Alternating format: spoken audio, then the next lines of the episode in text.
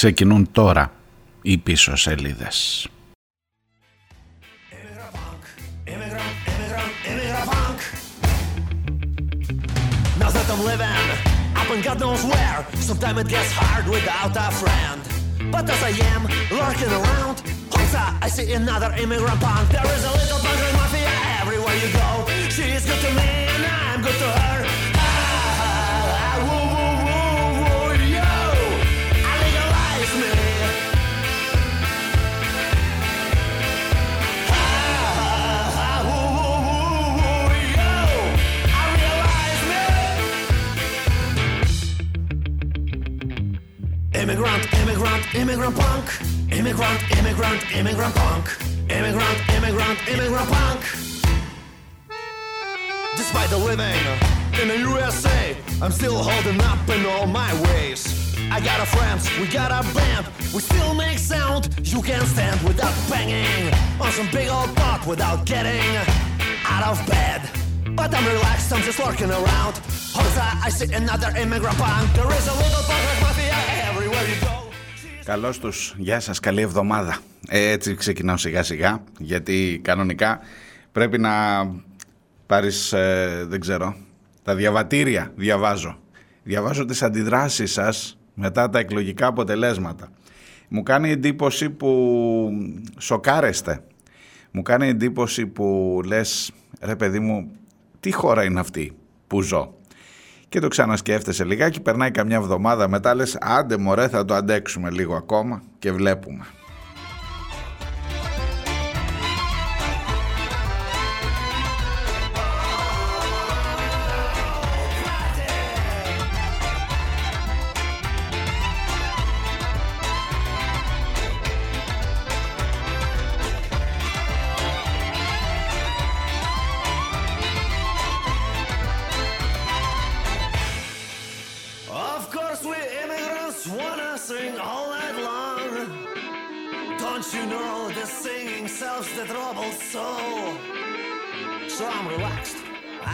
Lurking around.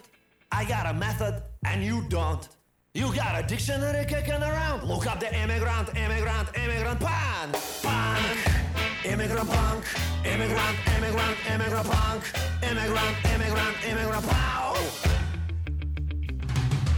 Immigrant, immigrant, immigrant punk.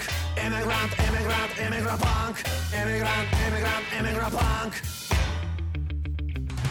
Yes, punk!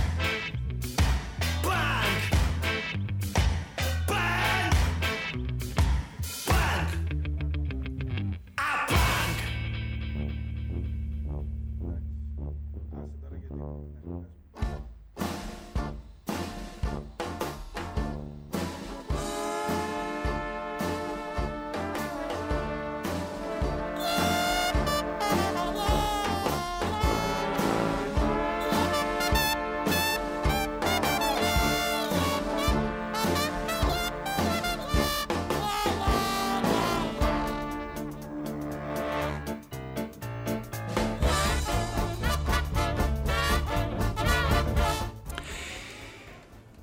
βασικότερο θέμα της επικαιρότητας. καθίστε τώρα γιατί ξεκινάω λιγάκι έτσι ε, δύσκολα. Είναι και καινούργια εβδομάδα. Καλή εβδομάδα σας είπα. Πώς να τα πάρεις να τα βάλεις σε μία σειρά, πώς να τα πάρεις να, να τα φέρεις ε, λιγάκι να τα κατανοήσεις τα πράγματα; Ξέρεις, αυτός είναι ένας μεγάλος στόχος για το ραδιόφωνο, για όποιον θέλει να είναι λιγάκι χρήσιμος ρε παιδί μου, να καταλάβουμε. Δεν χρειάζεται να εξηγήσουμε, να καταλάβουμε μόνο τι ακριβώς γίνεται. Βασική είδηση και νομίζω όλης αυτής της εβδομάδας και να δούμε τι θα γίνει από εδώ και πέρα δεν είναι οι δημοτικές εκλογές είναι όσα γίνονται στην ε, Παλαιστίνη και στο Ισραήλ στο Ισραήλ και στην Παλαιστίνη αν θέλετε να είμαι απολύτως politically correct γιατί τώρα το politically correct επιβάλλει We stand with Israel, έτσι γράφεται στα facebook σας οι περισσότεροι. Τουλάχιστον ή μάλλον η, η, αρκετός κόσμος που ε, όπα έρχεται εδώ ένα θέμα ξανά μπροστά μας να διαφωνήσουμε, να θυμηθούμε ε, τις αρχές του καθένας από πού ξεκινάει, να θυμηθεί τι βάζει πιο πάνω, βάζει την οικονομική ευημερία της χώρας, τις σχέσεις της χώρας με το Ισραήλ ή βάζει τα δίκαια των ανθρώπων κλπ. Ή μπορεί και τα δύο ταυτόχρονα. Και να προσπαθείς να βάλεις πάλι ένα μείγμα μεταξύ δικαιοσύνης και ειρήνης και ωφέλους, συμφέροντος βρε παιδί μου. Βάζεις και λιγάκι τα ζητήματα του ποιος είμαι εγώ θρησκευτικής ε, ταυτότητας και ποιος είναι αυτός που υποστηρίζει τους ε, εξεγερμένους εκεί και μήπως ο φίλος του φίλου και ο εχθρός του εχθρού παίζουν ρόλο στο τι στάση θα κρατήσω και εγώ. Φυσικά θα σου πούνε σε μερικές περιπτώσεις. Εννοείται. Θα κάνεις ότι δεν βλέπεις τι γίνεται γύρω-γύρω. Έχω να σας πω αρκετά γι' αυτό και όχι μόνος μου. Έχω ζητήσει βοήθεια σήμερα από ανθρώπους που ξέρουν καλύτερα τα πράγματα, την διεθνή κατάσταση και μελετούν χρόνια τα του Παλαιστινιακού. Όμως νομίζω ότι η βασική είδηση είναι εκεί και όχι οι δημοτικές εκλογές. Θα μου πεις άμα είχες καμιά συντριπτική νίκη της αριστεράς θα τα άλλαζες. Όχι, όχι. Σας το υπόσχομαι και νομίζω όσο γνωριζόμαστε το ξέρετε. Για, την, ε, για τις εκλογές τι να σας πω. Τι να σας πω. Μία λέξη νομίζω θα χαρακτηρίσει από εδώ και πέρα, μία λέξη, ένα όνομα θα χαρακτηρίζει αυτή τη χώρα και θα γράφει Μπέος, θα λέει Μπέος αυτή η χώρα. Λοιπόν, αυτή ακριβώς είναι η χώρα. Αν θυμάστε τη συνέντευξη με τον κύριο Παπαπέτρο, τον ε, ανθυποψήφιο στον Βόλο του κυρίου Μπέου, του οποίου έναν δημοτικό σύμβουλο κατάφερε και έδιρε ξανά βία από τον κύριο, αλλά δεν περιμένεις τίποτα καλύτερο. Ε, εξήγησε πάρα πολύ καλά. Ξανακούστε τη, πηγαίνετε λίγο πίσω, αν θέλετε, στο πίσω σελίδες.gr, βρείτε τη συνέντευξη του κυρίου Παπαπέτρου και θα δείτε ότι εξηγεί πάρα πολύ καλά γιατί επανεκλέχτηκε τις προηγούμενες φορές και γιατί επανεκλέχτηκε και τώρα. Και μάλιστα με το ίδιο ποσοστό 57% παρακαλώ. Εκεί 56-57 ακόμα δεν έχει ξεκαθαρίσει εντέλο, αλλά εκεί είναι. Που σημαίνει ότι υπάρχει ένα μπετόν αρμέ που σημαίνει ότι υπάρχει μια ξεκάθαρη συναλλακτική σχέση πια με τους ψηφοφόρους. Διότι όλοι οι προμηθευτές του Ολυμπιακού Βόλου, ο ίδιος ο Ολυμπιακός Βόλου ζουν οικογένειες από εκεί, παίρνει δουλίτσες από το Δήμο, τις παίρνει σε αντίτιμα πολύ υψηλότερα από ό,τι θα ήταν κανονικά, κάνουν διάφορες ιστορίες που σε κάθε περίπτωση θα ήταν και αντικείμενο οικονομικού ελέγχου στο Δήμο. Και αυτά φέρνουν ψήφους παιδιά. Οπότε μην κάθεσαι να απορείς τώρα, μα δεν βλέπουν ότι ο Μπέος είναι χιδαίος, ότι ο Μπέος είναι ομοφοβικός, ότι είναι ρατσιστής, ότι είναι ε, μπράβος, ότι είναι ό,τι είναι. Ναι, τον ψηφίζουν. Τον ψηφίζουν γιατί στο τέλος είναι οικονομικό το ζήτημα. Εγώ τουλάχιστον έτσι προσπαθώ να το εξηγήσω. Θα μου πεις δεν ζεις στο Βόλο, δεν ξέρεις τι γίνεται. Μπορεί να υπάρχει μια συγκεκριμένη κατηγορία πολιτών που θεωρούν ότι έχει αλλάξει τη ζωή τους ο Μπέος, ρε παιδί μου, και ότι έχει δημιουργήσει στο Βόλο ένα, ένα παράδεισο, ένα σεντροπέ, ξέρω εγώ. Λοιπόν, τελικά όμως θα πρέπει με αυτό να συμβιβαστείς. Και όπως σας έλεγα και στην προηγούμενη των εκλογών εκπομπή, την Παρασκευή, το γεγονός ότι το να ψηφίσεις Μπέο στο Βόλο επηρεάζει και τη δική μου τη ζωή που ζω στο Ηράκλειο, επηρεάζει και τη δική σου τη ζωή που ζεις στην Αθήνα, ε, τα ίδια θα σου πω και τώρα. Το γεγονός ότι βγήκε ο Μπέος καθορίζει στην δημόσια ατζέντα, στο δημόσιο λόγο, πάρα πολύ συγκεκριμένα πράγματα για το πώς θα ορίζονται και θα καθορίζονται τα πράγματα από εδώ και πέρα. Θα, θα καθορίζεται η ζωή μας. Ε, και εκεί μπαίνει λιγάκι και ένα ζήτημα τι έχεις απέναντι από τον Μπέο; Τι έχεις απέναντι από τον Μπέο; Τι ακριβώς αυτή τη στιγμή μπορείς να πεις για να στηρίξεις μια, ένα διαφορετικό αφήγημα; Ε, η, το χθεσινό του ατόπιμα έβρισε τον Κασελάκη, είπε τι θέλει να κάνει παρένθετη, με παρένθετη μητέρα παιδιά, τι θέλει να, αυτό να υιοθετήσει. Εμείς δηλαδή τα υιοθετούμε τα παιδιά να τα κάνουμε τέτοιο, μην πω τώρα. Ναι, και αυτεπαγγέλτος θα μπορούσε να κινηθεί ένας εισαγγελέας στη βάση του αντιρατσιστικού νόμου και να τον χώσει μέσα ή τέλος πάντων να ασκήσει μια δίωξη εναντίον του. Αλλά ούτε και έτσι λύνονται τα πράγματα, δυστυχώς.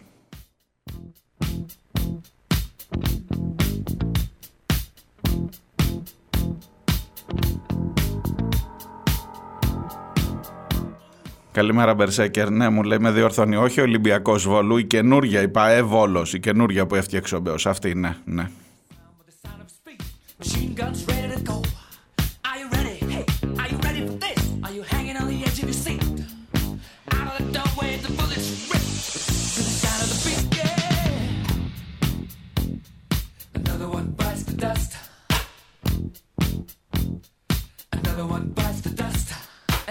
one gone, and another one gone. Another one bites the dust. Hey, hey, I'm gonna get you too. Another one bites the dust.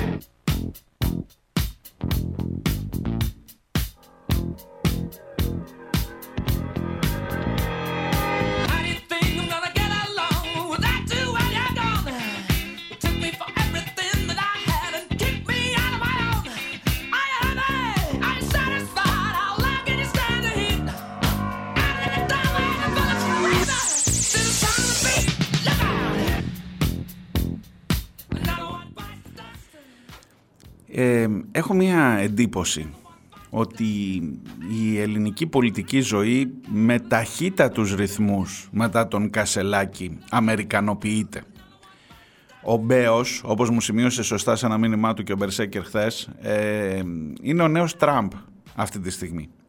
Είναι ο άνθρωπος που μπορεί να πει την πιο χιδαία έκφραση, που μπορεί να, να εκφέρει τον πιο χιδαίο λόγο μπορεί να έχει χιδέα τακτική, μπορεί να δέρνει κόσμο στο δρόμο on κάμερα και να ξαναβγαίνει δήμαρχος. Μπορεί να ε, φέρει στον δημόσιο λόγο ό,τι πιο ρατσιστικό και όχι μάλιστα με ιδεολογικό υπόβαθρο, γιατί ο Μπέος δεν είναι Χρυσή Αυγή. Θα τα πούμε και για τη Χρυσή Αυγή και για τους Σπαρτιάτες και για τους Έλληνες. 8,5% είδα τουλάχιστον μέχρι χθες αργά το βράδυ, θα το ξαναδώ. Κασιδιάρη στο Δήμο Αθηναίων άλλα από εκεί. Αλλά ο Μπέος δεν είναι τέτοιο πράγμα, ενώ στην πρακτική, στη φιλοσοφία ταυτίζεται απολύτως, αλλά δεν έρχεται με κανένα ιδεολογικό, φασιστικό, ναζιστικό υπόβαθρο. Δεν έρχεται με αυτά, δεν έρχεται να σου πει πρώτα οι Έλληνες και τέτοια και αυτά. Είναι άλλη, άλλη πάστα.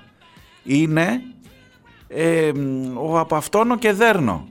Και όποιον γουστάρω, τι, κανένας μπροστά μου, τίποτα. Είδα έναν απολαυστικό διάλογο με τον Μπογιόπουλο εχθές που του έλεγε Είσαι λουμπεναριό ο Μπογιόπουλος. Ούτε που κατάλαβε μάλλον τι, τι εννοούσε, αλλά δεν χρειάζεται και να καταλάβει. Αυτό είναι το θέμα.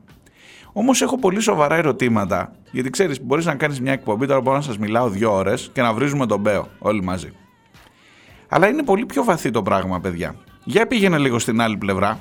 Για πήγαινε στην άλλη πλευρά. Με απασχολεί πάρα πολύ σοβαρά το πώς διατυπώνεται αυτή τη στιγμή ένας, τι να σου πω, προοδευτικός, αριστερός, λόγος από ποιον; Δηλαδή έχεις από τη μία τον Μπέο, τι του έδωσε αφορμή για να επιτεθεί στον Κασελάκη, ότι ο Κασελάκης βγήκε και είπε θέλω δύο αγόρια με τον σύντροφό μου, μέσα σε μια παρένθετη μητέρα θα τα βάλουμε, να βγουν δύο αγόρια ο Απόλλωνας και ο Ηλίας και να μεγαλώσουμε τα παιδιά μας ότι θα δυσκολευόμασταν να μεγαλώσουμε κορίτσι και έρχεσαι τώρα και λες, για κάτσε, για κάτσε, για κάτσε, για κάτσε, μισό λεπτό.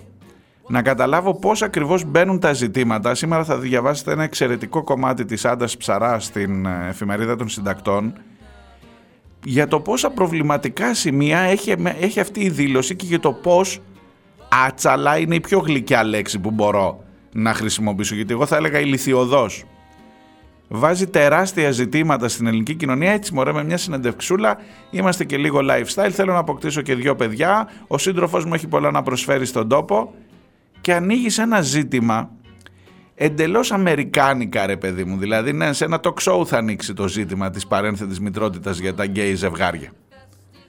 Κεφαλαιώδη ζητήματα. Και του δίνεις την καλύτερη πάσα του Μπέου. Θα μου πεις τώρα, ε, λέει ο Μπέος τη χειδαιότητα θα τα βάλεις με τον Κασελάκη; Όχι, δεν είναι ακριβώς έτσι το σχήμα. Η, δική μου διατύπωση λέει ότι σε αυτή τη χώρα δεν μπορούμε να κάνουμε μια σοβαρή συζήτηση και πότε γίνονται όλα αυτά, και εδώ σας φέρνω και από το ρεπορτάζ πράγματα, όταν έχει κλείσει το κράτος μια κλινική στα Χανιά, το θυμάστε το σκάνδαλο με τις παρένθετες μητέρες και με τις γυναίκες που τις εκμεταλλεύονταν, φτωχές γυναίκες που απλά νίκιαζαν τις μήτρες τους για να κάνουν παιδιά ζευγάρια που ακόμα και με την ελληνική νομοθεσία που είναι πιο χαλαρή δεν είχαν το δικαίωμα. Τουλάχιστον έτσι όπως λέει ο νόμος. Αυτός ο νόμος που υπάρχει. Που σε σχέση με άλλες χώρες είναι πιο προοδευτικός αλλά που πάλι δεν επιτρέπει. Και έχει δίκιο ο Κούγιας. Βγήκε και ο Κούγιας. Και δυστυχώς έχει δίκιο. Ότι με βάση τον νόμο δεν μπορεί ένα γκέι ζευγάρι στην Ελλάδα να αποκτήσει παιδιά. Είναι παράνομο. Λοιπόν, ανοίγεις τεράστια ζητήματα με τον πιο λάθος τρόπο η αποδόπλευρα. Σας είπα μια πολύ μεγάλη συζήτηση για το πόσο προωθούνται τα δικαιώματα και τα ζητήματα, η ατζέντα της LGBTQ κοινότητα. Lesbian, gay, bi κλπ. Κοινότητας στη χώρα. Από την εκλογή Κασελάκη θα έχει πάρα πολύ ενδιαφέρον. Ξέρω ότι μπορεί να με κατηγορήσετε. Ότι δεν βλέπεις τη χειδεότητα και τα ρίχνεις στον Κασελάκη. Όμως η όλη κουβέντα είναι λάθος. Επιτρέψτε μου.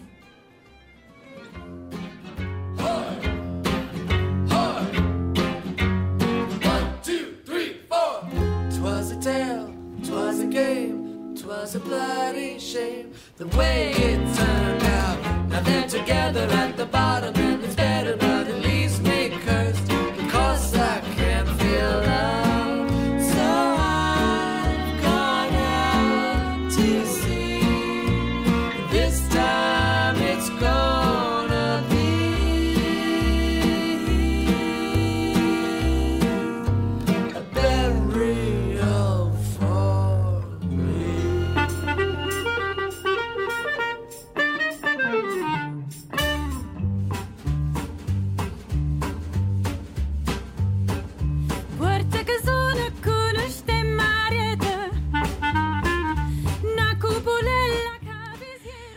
cabisiera Ακούτε πίσω σελίδες. Είμαι ο Μάριος Διονέλης. Είμαστε στη Δευτέρα. 9 γράφει το ημερολόγιο για τον ε, Οκτώβριο. Είναι η επόμενη μέρα των δημοτικών και περιφερειακών εκλογών. Έχεις έναν χάρτη μπλε ή περίπου μπλε.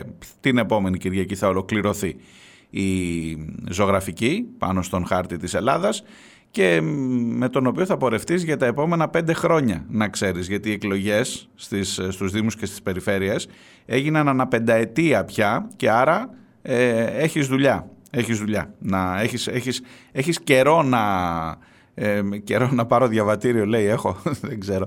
Δεν ξέρω, τα είδα, τα είδα τα μηνύματά σας. Διαβατήριο λέει στο στόμα και δρόμο. Αυτή δεν είναι χώρα πια. Ναι, μόνο που αυτά τα λες την πρώτη εβδομάδα και μετά παλεύεις εδώ. Καταρχάς θα ήταν πολύ μεγάλη άνεση αν είχαμε όλη την δυνατότητα. Νομίζω ότι θα καθόντουσαν εδώ.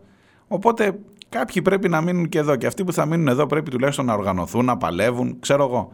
Έχεις άλλο δρόμο. Τι να κάνεις, να πάρεις τα όπλα. Ξέρω εγώ, να βγεις έξω να πεις. Δεν, δεν, Πώς αλλιώς λύνονται τα πράγματα. Δεν ξέρω, ειλικρινά.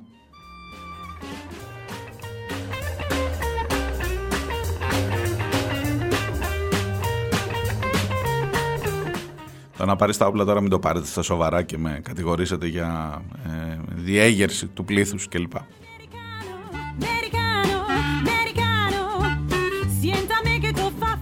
Αυτό εδώ το τούβο φάλα Αμερικάνο το έχω σε διάφορες εκδοχές και όπως καταλαβαίνετε θα παίζει πολύ γιατί σταδιακά πηγαίνουμε σε μια αμερικανοποίηση της πολιτικής ζωής. Ρεμπουμπλικάνοι που θα έχουν μέσα και τους Τραμπ και λοιπά και θα σου έρχεται ένας Biden μετά. Βάλτε στη θέση του Biden το Μητσοτάκη και στη θέση του Τραμπ το Μπέο. Και λες ρε εσύ, καλύτερα ο Μητσοτάκης, αστείευεσαι τώρα. Λοιπόν, ε, ή βάλτε ξέρω εγώ έναν, ο Biden είναι δημοκρατικός προφανώς, βάλτε έναν, τι να πω, έναν πιο light ρεπουμπλικάνο από τον ε, Τραμπ, ξέρω εγώ. Ακόμα και ο Μπούς καλύτερος ήταν από τον Τραμπ. Σε κάθε περίπτωση όμως θα έχεις εκείνο το στρατόπεδο της δεξιάς, ακροδεξιάς, ματσίλας, ε, πατρίδα, θρησκεία, οικογένεια, σφαλιάρα και κάτσε κάτω μη μιλάς εσύ και όταν εμένα μου βρίζουν τη μάνα εγώ απαντώ έτσι. Και όταν έτσι και αλλιώς και αλλιώτικα και απ' την άλλη θα έχεις ένα πιο, ε, πώς να το πω, λίγο προοδευτικό. Το προοδευτικό είναι πολύ βαρύ. Είναι σαν να λες στην, ε, στην Αμερική, άμα πεις προοδευτικός, θεωρούν κομμουνιστή. Ένα πιο, πώς να σας το πω ρε παιδί μου, ένα λίγο πιο ε, light ε, νεοφιλελευθερισμό που εντάξει θα βάζει και μερικά ζητήματα θα είναι και λίγο πιο φιλολαϊκός με την έννοια του ότι ε, να μην τους πετάμε από τα νοσοκομεία έξω, να μην τους πετάμε έξω όσοι είναι ανασφάλιστοι, να βρούμε έναν τρόπο, ξέρω εγώ, καμιά αποθήκη κάπου στο πλάι, κά- κάτι τέτοιο. Αυτό είναι η λογική σε ό,τι αφορά τα δύο στρατό. Και κάπως έτσι θα πηγαίνεις και θα σχηματιστούν δύο υπέροχοι. Βλέπω το Πασόκ. Εχθές το βράδυ ήμασταν με τον κύριο Φραγκίσκο Παρασύρη σε ένα πάνελ εδώ. Ε, Είναι βουλευτής του Πασόκ από το Ηράκλειο και προσπαθούσαμε να αναλύσουμε το νόημα των εκλογών κλπ. Παιδιά, το Πασόκ είναι σε τεράστια σύγχυση. Δεν μπορείτε να φανταστείτε τι γίνεται αυτή τη στιγμή. Ε, ε, όχι ότι ο ΣΥΡΙΖΑ δεν είναι, αλλά βρείτε τα παιδιά να τελειώνουμε να κάνετε ένα κόμμα. Ε, αυτό είναι το συμπέρασμα. Ε, έχω να σας πω μερικά τεσουδάκια για τα αποτελέσματα των εκλογών, ίσως μερικά κρυφά πραγματάκια που δεν τα βλέπετε με την πρώτη ματιά και νομίζω έχουν ενδιαφέρον, μερικά είναι και από την Κρήτη. Α, και πρέπει να σας πω ότι χθες ήταν ένα πανηγύρι στο Ηράκλειο, πανηγύρι πραγματικά. Να σας πω γιατί. Είχες τα στρατόπεδα στην πλατεία Ελευθερίας ας πούμε, είχες τα στρατόπεδα των ε, διεκδικητών και της περιφέρειας και του Δήμου ε, πανηγύρια, κακό, περιμένουμε αναμονή για τα αποτελέσματα και μέσα σε όλο αυτό είχες και χημικά από την μεγάλη πορεία 2.500 ανθρώπων που χτυπήθηκε φυσικά από την αστυνομία. Αυτό έλειπε. Αυτό έλειπε και έμπλεξε ένα ωραίο πυροτεχνήματα για τους νικητές. Χημικά στους διαδηλωτές για την κατάληψη ευαγγελισμού 2.500 άνθρωποι δεν είναι μικρό νούμερο για το Ηράκλειο οι οποίοι βρέθηκαν εχθές και είπαν φτάνει ως εδώ την κατάληψη στον Ευαγγελισμό αν και είναι διατηρηταίο κτίριο την χτίζουν με τσιμέντα μπροστά η αρχαιολογική υπηρεσία εντάξει δεν πειράζει παιδιά δεν βαριέσαι μην αγχώνεσαι δεν είναι τίποτα. Ε, και φτιάχτηκε ένα πολύ ωραίο κλίμα στην πόλη πανηγύρια, χαμός, χειροκροτήματα, πυροτεχνήματα, δηλώσεις νικητών κλπ. Και δακρυγόνα. Μια χαρά. Εκεί όλα, όλα μαζί. Μαζί όλα. Δεν υπάρχει θέμα.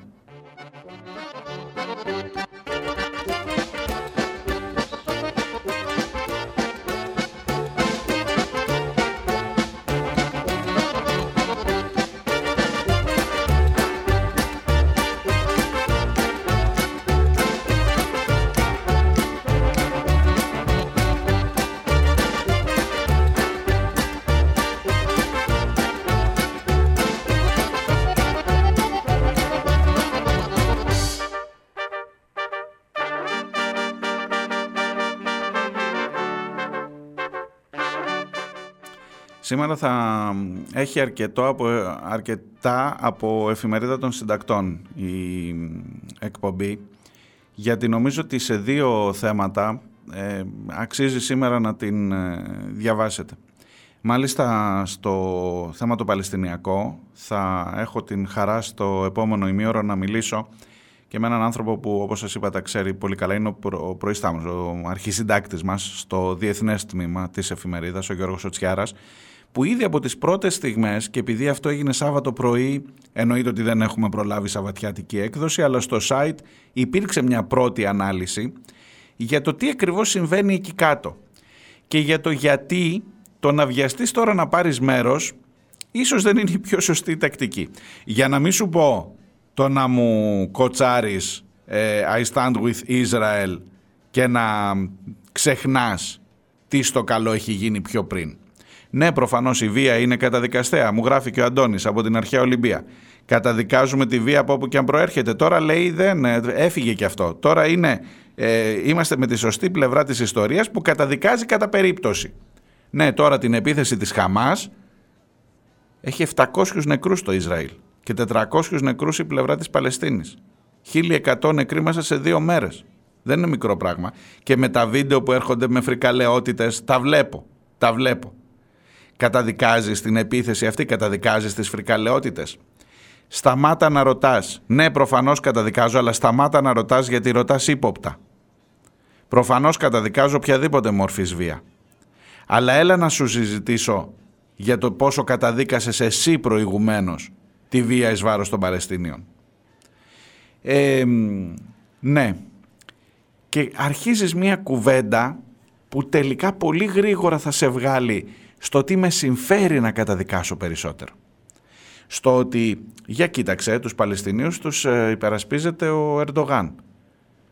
Άρα ο εχθρός, ο φίλος του εχθρού μου δεν μπορεί να είναι φίλος μου ε, και υπάρχει θέμα εδώ. Εσύ με ποιους είσαι και μόλις λες ε, είναι και αλόθρησκοι, είναι μουσουλμάνοι. Εμάς δεν μας συμφέρει αυτό πολύ, ε. Πολύ επίπεδα, πολύ ρηχά το λέω, αλλά έτσι γίνεται. Έτσι, δυστυχώς έτσι γίνονται οι κουβέντες στην ελληνική κοινωνία. Ποιος μωρέ με αυτούς που τους ενισχύουν, που είναι, που είναι μουσουλμάνοι; Ενώ με το Ισραήλ έχουμε ανοίξει αγωγούς, δίκτυα, ε, ε, εμπορικές σχέσεις, τουρισμό. Ξέρεις πόσοι τουρίστες έρχονται από το Ισραήλ και τι λεφτά αφήνουν. Αν και μαθαίνω ότι είναι λίγο σφιχτοχέριδες. Αλλά τέλος πάντων, μην κάνω κρίση για ολόκληρο το λαό. Ε, περιπτωσιολογικά. Ενώ Παλαιστίνιους τουρίστες δεν έχεις στα ξενοδοχεία, στα Χανιά, στο, στο Ηράκλειο, στη Ρόδο. Δεν έχεις, στη Χερσόνησο. Παλαιστίνοι δεν έρχονται, ενώ οι Ισραηλινοί έρχονται μπόλικοι. Οπότε κάτσε λίγο και σκέψου ρε παιδί μου, ποιο είναι το συμφέρον σου εσένα, ποιο, πού πρέπει να καταδικάζεις περισσότερο; Ε, δες το λίγο λογικά. Για, για βάλ το κάτω. Διάλειμμα, να το σκεφτείς λίγο και έρχομαι. She says I am the one that, that quieres not my son.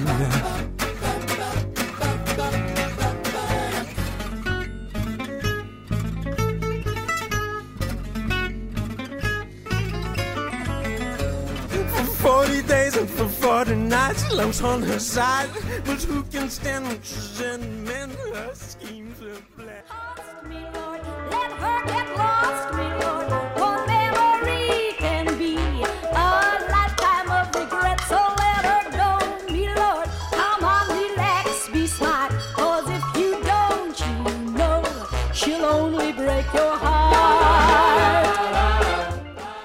Ακούτε πίσω σελίδες, είμαστε στην Δευτέρα. Καλή εβδομάδα και πάλι την Δευτέρα την επομένη των ε, εκλογών. Μάριος Διονέλης στο μικρόφωνο, πίσω σελίδες.gr, ε, το site. Και βεβαίως, σας έλεγα και στο πρώτο μέρος της εκπομπής ότι κατά τη γνώμη μου το βασικό θέμα της επικαιρότητας, αυτό που όσο και αν δεν το βλέπουμε επηρεάζει την ζωή μας, επηρεάζει τη σχέση μας ε, με το πώς αντιλαμβανόμαστε τα γεγονότα, δεν είναι Δυστυχώς από, το, από τα ξημερώματα του Σαββάτου δεν είναι οι δημοτικές εκλογές. Είναι το ζήτημα της, το Παλαιστινιακό. Θα μου πεις δεν χρειάζεται να τα βάζεις και αντιπαραθετικά συνέχεια, δεν είναι ή το ένα ή το άλλο. Αλλά εδώ, επειδή ως συνήθως είναι πάντα πολύ έτσι η, η αντίδρασή μας βλέπω τα σημαίακια τα Ισραηλινά, καλώς, εντάξει δεν λέω, ο καθένας, ο καθένας μπορεί να, να, να στέκεται όπου εκείνη τη στιγμή κρίνει, αρκεί να κρίνεις με όλα τα δεδομένα.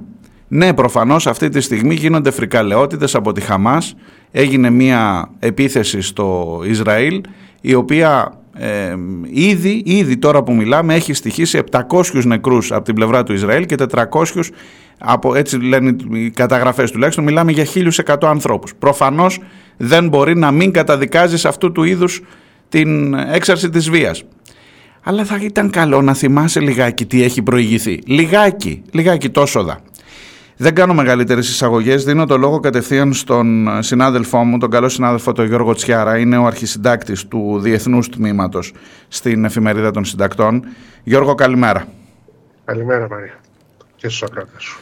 Βλέπω, ήδη διάβασα από το πρώτο κομμάτι σου στο site της εφημερίδας και διαβάζω και σήμερα την, το, το, το πώς ε, εξελίσσεται όλη αυτή η επιχείρηση ε, απόλυτος ευνηδιασμός καταρχάς από την πλευρά της ε, Χαμάς ε, προς το Ισραήλ, έτσι δεν είναι; Σίγουρα, σίγουρα και το πιο μεγάλο πρόβλημα για τους Ισραηλινούς είναι πώς να δικαιολογήσουν ε, αυτόν τον ευνηδιασμό. Mm-hmm.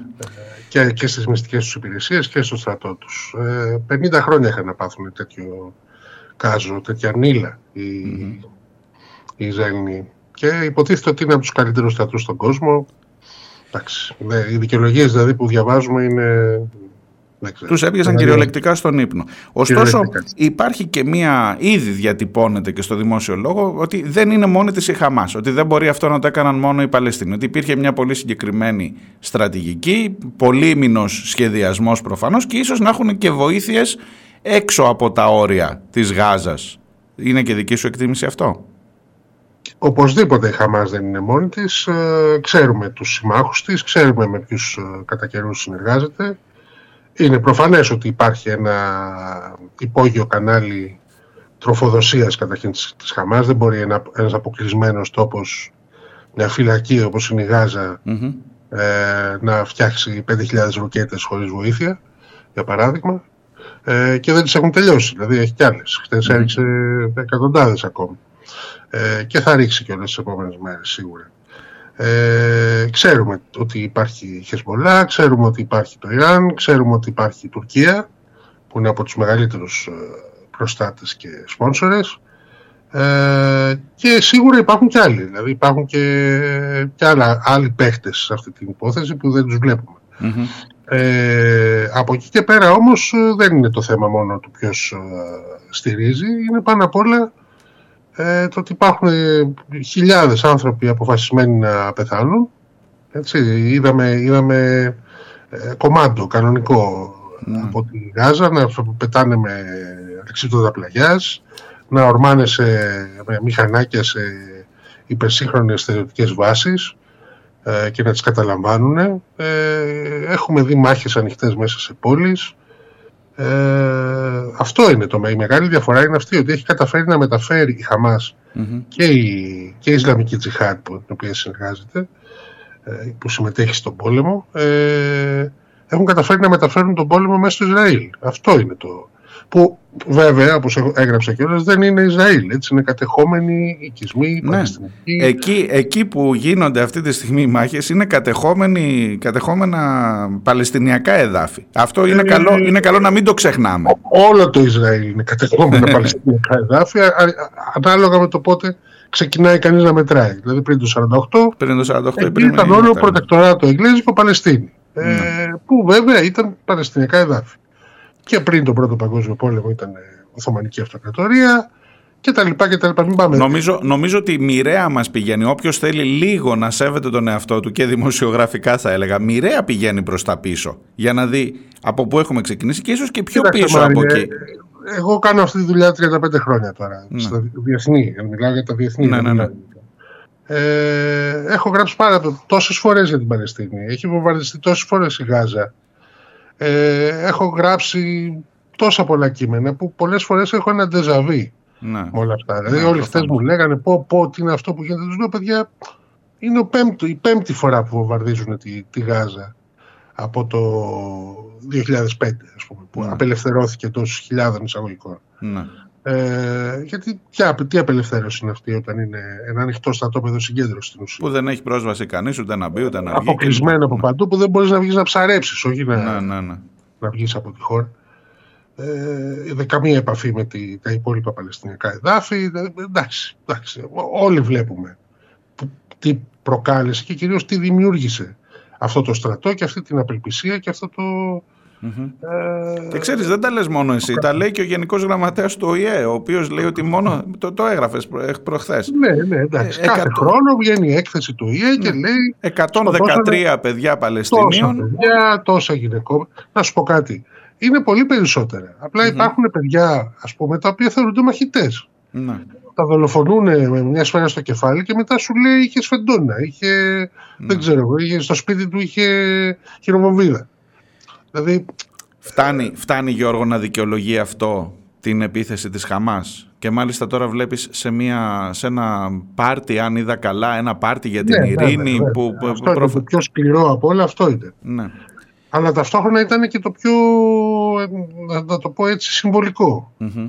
Γιατί αν δεις τα βίντεο, ας πούμε υπάρχουν κυκλοφορούν κάποια βίντεο όπου είναι ξημερώματα, είναι κόσμος που χορεύει, νέα παιδιά που χορεύουν έτσι και περνάνε όμορφα. Αυτό, όλο αυτό είναι δίπλα στο τείχος της Γάζας, Μμμ. όπου μέσα οι άνθρωποι στραγγαλίζονται, πεθαίνουν έτσι, από την πείνα και από τις αρρώστιες και ε, εκεί πέρα διασκέδαζαν. Ήταν ένα αγρόκτημα δίπλα στο τείχος της Γάζας. Ναι. Οκ, λένε τώρα ότι ήταν για την ειρήνη και δεν ξέρω εγώ τι, αλλά αν δει κανείς την, ε, την αντίστιξη και την αντίφαση αυτών των δύο πραγμάτων, δηλαδή χόρευαν και ταυτόχρονα ερχόντουσαν οι. Νομίζω ότι δεν κομμάτων, ας χωράει, πούμε. δεν χωράει καμιά αθωότητα σε αυτό. Δηλαδή Ε, δεν χωράει πια καμία. Ακόμα και αν είσαι ένα παιδί που βρέθηκε εκεί μόνο για να Δεν μπορώ, διασκεδάσει, δεν- δυστυχώς Ο, οι, οι- οι νεκροί είναι νεκροί, η βαρβαρότητα είναι βαρβαρότητα. Ε, δεν αλλάζει αυτό, όποιος και να το κάνει. Εγώ δεν έχω καμία συμπάθεια για τη Χαμάς ως οργάνωση. Μμμ. Έτσι. Ο χαρακτηρισμός Ισλαμοφασίστες δεν είναι λαθασμένος. Αν δει κανείς την ιδεολογία της Χαμάς, ε, το τι πρεσβεύει, το που, από πού ξεκίνησε, έτσι είναι ένα, ένα παρακλάδι της μουσουλμανικής αδερφότητας που γεννήθηκε στη, στα πανεπιστήμια, στα πούμε στα μαντράσας ε, της Αιγύπτου τη δεκαετία του 50 και ήταν μια αντίδραση ε, ολόκληρου του Ισλάμ έτσι, στην απεικιοκρατία, στον οριενταλισμό και στην καταστροφή του, στο διαγούμισμα των φυσικών τους σπόρων. Αυτό είναι και η Χαμάς. Και, και έχει στοιχεία στην ιδεολογία της που είναι πραγματικά φασιστικά. Έτσι, από εκεί και πέρα Ναι. όμως, το γιατί φτάνουμε σε ένα σημείο το Ιράν, για παράδειγμα, να επιλέγει το Χομεϊνί και τώρα το Χαμενεή, το γιατί οι Παλαιστίνοι κατέφυγαν σε, στη Χαμάς, το γιατί οι Λιβανέζοι Η Χαμάς, αυτή- δι- η Χαμάς διοικεί την Παλαιστίνη 10 χρόνια τώρα, 11, θύμισέ μου. Η είναι. Χαμάς ε, κέρδισε τις εκλογές το 2006 πεντακάθαρα Μμμ. στην Γάζα. Δεν αναγνωρίστηκε ποτέ από τη διεθνή κοινότητα το αποτέλεσμα αυτό. Από την αρχή τους αντιμετωπίζουν ως ε, παρείες. Έτσι. Και ε, το, είναι πάρα πολύ βασικό να βλέπουμε και τη διαφορά ανάμεσα στη Χαμάς και τη Φάταχ, την Πιελό δηλαδή, Μμμ. αυτή που μάθαμε Ναι. σαν παιδιά να αναγνωρίζουμε Με τον ε, Αραφάτ 50 και λοιπά. χρόνια τώρα Ναι, με ναι. τον Αραφάτ ως ε, νόμιμη ηγεσία. Η οποία είναι μια νόμιμη ηγεσία αυτή τη στιγμή 15 χρόνια χωρίς εκλογές και αυτή, η Παλαιστινιακή Αρχή στη- στα κατεχόμενα, Ναι. η οποία παίρνει τα χρήματα από τις επιδοτήσεις του ΟΗΕ, ας πούμε, και υποτίθεται κυβερνά τη Δυτική Όχθη, η οποία και την Ανατολική Ιερουσαλήμ, η οποία όμως είναι κατεχόμενη. Ναι. Δηλαδή ε, πρέπει να τα δούμε αυτά τα πράγματα πριν πούμε οτιδήποτε άλλο. Και πρέπει να καταλάβουμε τι κάνει έναν άνθρωπο, τι του προκαλεί ένα τέτοιο μίσος και μια τέτοια ε, απαξία για την ανθρώπινη ζωή. Και στα μάτια των μαχητών της Χαμάς, Ναι. που για πολλούς ε, έγιναν όλοι τρομοκράτες, έτσι, ξαφνικά, ε, δεν υπάρχει διαχωρισμός ανάμεσα στον Ισραηλινό πολίτη και τον Ισραηλινό πλήτη. ναι. Προφανώς. Γιατί καταρχήν ξέρουν ότι όλοι πάνε στρατιώτες. Δηλαδή γυναίκες, άντρες- είδαμε πολλές γυναίκες στρατιωτίνες ας πούμε σε αυτό το... Και σε αυτό επίσης το έχουν κομμάτι. να κάνουν και με τους επίκους. δηλαδή, όταν, όταν ένας άνθρωπος έρχεται και παίρνει τη γη σου και το σπίτι σου, ακόμα και αν είναι απλός πολίτης, προφανώς τον βλέπεις ως εχθρό και είναι και εχθρός εν τέλει. Ε, μια από τις βασικές μάχες ας πούμε που, και ο βασικότερος ίσως ευνηδιασμός έγινε στη, στη Σδερότ. Η Σδερότ δεν είναι μια πόλη. Είναι ένα φυλάκιο. Μμμ. Έτσι, ένα μεγάλο φυλάκιο. Είναι το βασικό πέρασμα από όπου περνάνε κάθε μέρα χιλιάδες Παλαιστίνοι για να πάνε, σκλάβοι, έτσι, για να πάνε να δουλέψουν και το βράδυ γυρίζουν πάλι στο κλουβί. Μμμ. Ε, με, με φοβερούς εξευτελισμούς κάθε μέρα, με φοβερή, φοβερό έλεγχο. Έτσι, και είναι μια, στα- ένα, ένα στρατιωτικό φυλάκιο. Δεν, δεν μπορείς να το χαρακτηρίσεις αυτό πόλη ε, της Δερότ. Ένας επικισμός μέσα στην έρημο ε, που κάνει αυτή τη δουλειά. Δηλαδή είναι για αυτό το σκοπό φτιαγμένη. Και βεβαίως έγινε και εκεί πέρα από ό,τι διαβάζουμε και εκτελέσεις γίνανε και δεν ξέρω και τι άλλες βαρβαρότητες. Αλλά η βαρβαρότητα δεν είναι ένας, ένας μονόδρομος. Έτσι. Είναι, είναι αμφίδρομα αυτά τα πράγματα. Και για Η πολλές βαρβαρότητα δεκαετίες. δεν είναι μόνο το τέλος της σειράς αυτής που περιγράφεις. Δεν είναι Ναι, μόνο δεν η είμαστε ώρα. χρυσόψαρα. Ναι, Δηλαδή, προφανώς. Δεν μπορώ να βλέπω. αυτά. Βαρβαρότητα Αυτά είναι και που να τον έχεις κλεισμένο εκεί μέσα σε όλα αυτά τα χρόνια και να, να το Βαρβαρότητα είναι καταπιέζεις. να πεθαίνει το παιδί σου από, επειδή δεν έχει φαγητό ή τρόφιμα ή φάρμακα. Ε, βαρβαρότητα είναι να σε βομβαρδίζουν κάθε μέρα και να μην ξέρεις ε, αν θα ζήσεις μέχρι την άλλη μέρα. Δηλαδή όλα αυτά ε, δεν ξέρω, δεν, δεν ξέρω πώς μπορεί. Ειδικά η αριστερά δήθεν κάποιοι αριστεροί σύντροφοι ε, να τα έχουν ξεχάσει. Γιατί Ε, αυτά έρχεσαι λέγανε έρχεσαι και αυτοί. σιγά σιγά στα, στην επόμενη ερώτησή μου. Πώς στέκεται Ναι. η Ελλάδα, το ελληνικό πολιτικό σκηνικό, οι Έλληνες γενικά, απέναντι σε αυτό που συμβαίνει εκεί; Ε, με προβληματίζουν πάρα πολλά θέματα. Βλέπω μία ανακοίνωση, για παράδειγμα, από την αξιωματική αντιπολίτευση από το ΣΥΡΙΖΑ, που είναι σαν να ξεχνάει τι έχει γίνει πιο πριν. Βλέπω Ε, διάφορα αφηγήματα ότι καλά τώρα τους Παλαιστίνους τους υποστηρίζει ο Ερντογάν, άρα αφού είναι ο Ερντογάν μαζί τους, εμείς πρέπει να είμαστε με την άλλη πλευρά. Και βεβαίως βλέπω και την οικονομική ζωή της χώρας, η οποία στο Ισραήλ έχει στηρίξει πάρα πολύ μεγάλο βάρος. Και δεν ξέρω αν είναι και άλλοι Έχουμε- παράγοντες εκτός από αυτούς που λέω. έχει διαμορφωθεί εδώ και τουλάχιστον 10-15 χρόνια με ευθύνη και του ΣΥΡΙΖΑ, όχι φυσικά μόνο του ΣΥΡΙΖΑ, Μμμ. του κυβερνώντος ΣΥΡΙΖΑ εννοώ, Ναι, όταν ναι. κυβέρνησε. Ε, μια συμμαχία με το Ισραήλ, ε, η οποία ε, είναι πολυεπίπεδη, δεν έχει να κάνει μόνο με το, τα στρατιωτικά μας, η οποία είναι υπαγορευμένη από το αφεντικό, δηλαδή από την Αμερική, ε, και την οποία, όπως όλοι βλέπουμε, την υπηρετούν πάρα, πολύ, πάρα πολλά στελέχη και ιστορικά στελέχη της αριστεράς, ε, της ριζοσπαστικής τρομάρα μας αριστεράς, Ναι, ναι, Θεός να την κάνει. το οποίο εντάξει, για κάποιους από εμάς που είμαστε λίγο πιο παλιοί και θυμόμαστε, ε, ξέρω εγώ, άλλα λέγατε παιδιά. Ναι. Άλλα Εγώ λέγατε. θυμάμαι- Εγώ, εγώ- θυμάμαι τους ανθρώπους στις διαδηλώσεις έξω από την Ισραηλινή πρεσβεία να μας Ναι. κυνηγάνε. Θυμάμαι και Δεν τον, ε, άλλαξε Αλέξη, κάτι. και τον Αλέξη Τσίπρα με την Παλαιστινιακή μαντήλα Ναι, έξω δεν από την άλλαξε πρεσβεία. κάτι. Αυτό που άλλαξε είστε εσείς. Μμμ. Δεν άλλαξε κάτι. Η Γάζα πεθαίνει. Η Παλαιστίνη είναι πάντα αυτό που ήταν μια, μια, μια χένουσα πληγή στο κορμί του πλανήτη. και της Μήπως ανθρωπότητας. δεν είμαστε ρεαλιστές και εσύ και εγώ Γιώργο. Μήπως, δε- μήπως εδώ έρχεται και σου λέει βρε παιδί μου πόσοι τουρίστες. Εγώ σου μιλάω τώρα από την Κρήτη, από το Ηράκλειο. Ναι, ναι, Πόσους ναι. Ισραηλινούς τουρίστες γεμίζουν τα ξενοδοχεία στην Κρήτη. Ζει από αυτό. Ε, Έχει πάρα πολύ κόσμο. Παλαιστίνιους τουρίστες δεν έχετε. Οπότε μήπως το Κοίταξε, αν συμφέρον σου, σκεφτόμουν μήπως έτσι- να, να είσαι πιο λογικός και να δεις που είναι το συμφέρον σου. Αν σκεφτόμουν έτσι, δεν θα δούλευα στην Ευσύνη. Θα είχα κατέβει και εγώ στην Κρήτη και θα έφτιαχνα κοκτέιλ σε κάποιο μπαρ και μπορεί να ήμουν και πιο. να, να, να ζούσα και καλύτερα, δεν ξέρω. Τουλάχιστον οικονομικά μπορεί να ήταν και καλύτερα. Ε, από εκεί και πέρα όμως, ε, επειδή κάνουμε αυτή τη δουλειά, που δεν την κάνουμε μόνο για να ζούμε, έτσι Μμμ. την κάνουμε και γιατί την αγαπάμε, ε, δε- εγώ δεν μπορώ να τα ξεχάσω αυτά. Και, και πραγματικά, επειδή έχω περάσει και από άλλες εφημερίδες και θυμάμαι και το, τους προηγούμενους πολέμους, Μμμ. όταν ήμουν στο βήμα, για παράδειγμα, στον πόλεμο του Λιβάνου, όχι στο χτύπημα στη Γάζα το, το 9-10, και τότε με κυνήγαγε η Ισραηλινή πρεσβεία, ας πούμε, ως αντισημίτη και τους έλεγα, ξέρετε παιδιά, άλλο αντισημίτης, άλλο αντισημιστής. Δηλαδή υπάρχει Μμμ. διαφορά. Δεν είναι αντισημιτισμός αυτό. Ε, το ίδιο ακριβώς είναι Αυτό και και αν είναι σήμερα. ο απόλυτος παραλογισμός. Ότι Εγώ όταν θα θλίβομαι. γράψεις κατά του Ισραήλ, ξαφνικά γίνεσαι αντισημίτης Όχι, και. ε, το ξέρω γιατί έχει ζητηθεί, τότε ζητάγαν την απόλυσή μου από το βήμα, ας πούμε, Μμμ. με γραπτός. Ναι. και είχα βρεθεί στην οξύμορη θέση να, να ζητάει ταυτόχρονα την απόλυσή μου η Χρυσή Αυγή και η Ισραηλινή Πρεσβεία. Μάλιστα. Αλλά δεν έλεγα κάτι διαφορετικό. Το, το ίδιο πράγμα έλεγα, ότι έχετε γίνει εσείς, έχετε πάρει τη θέση των, των Γερμανών.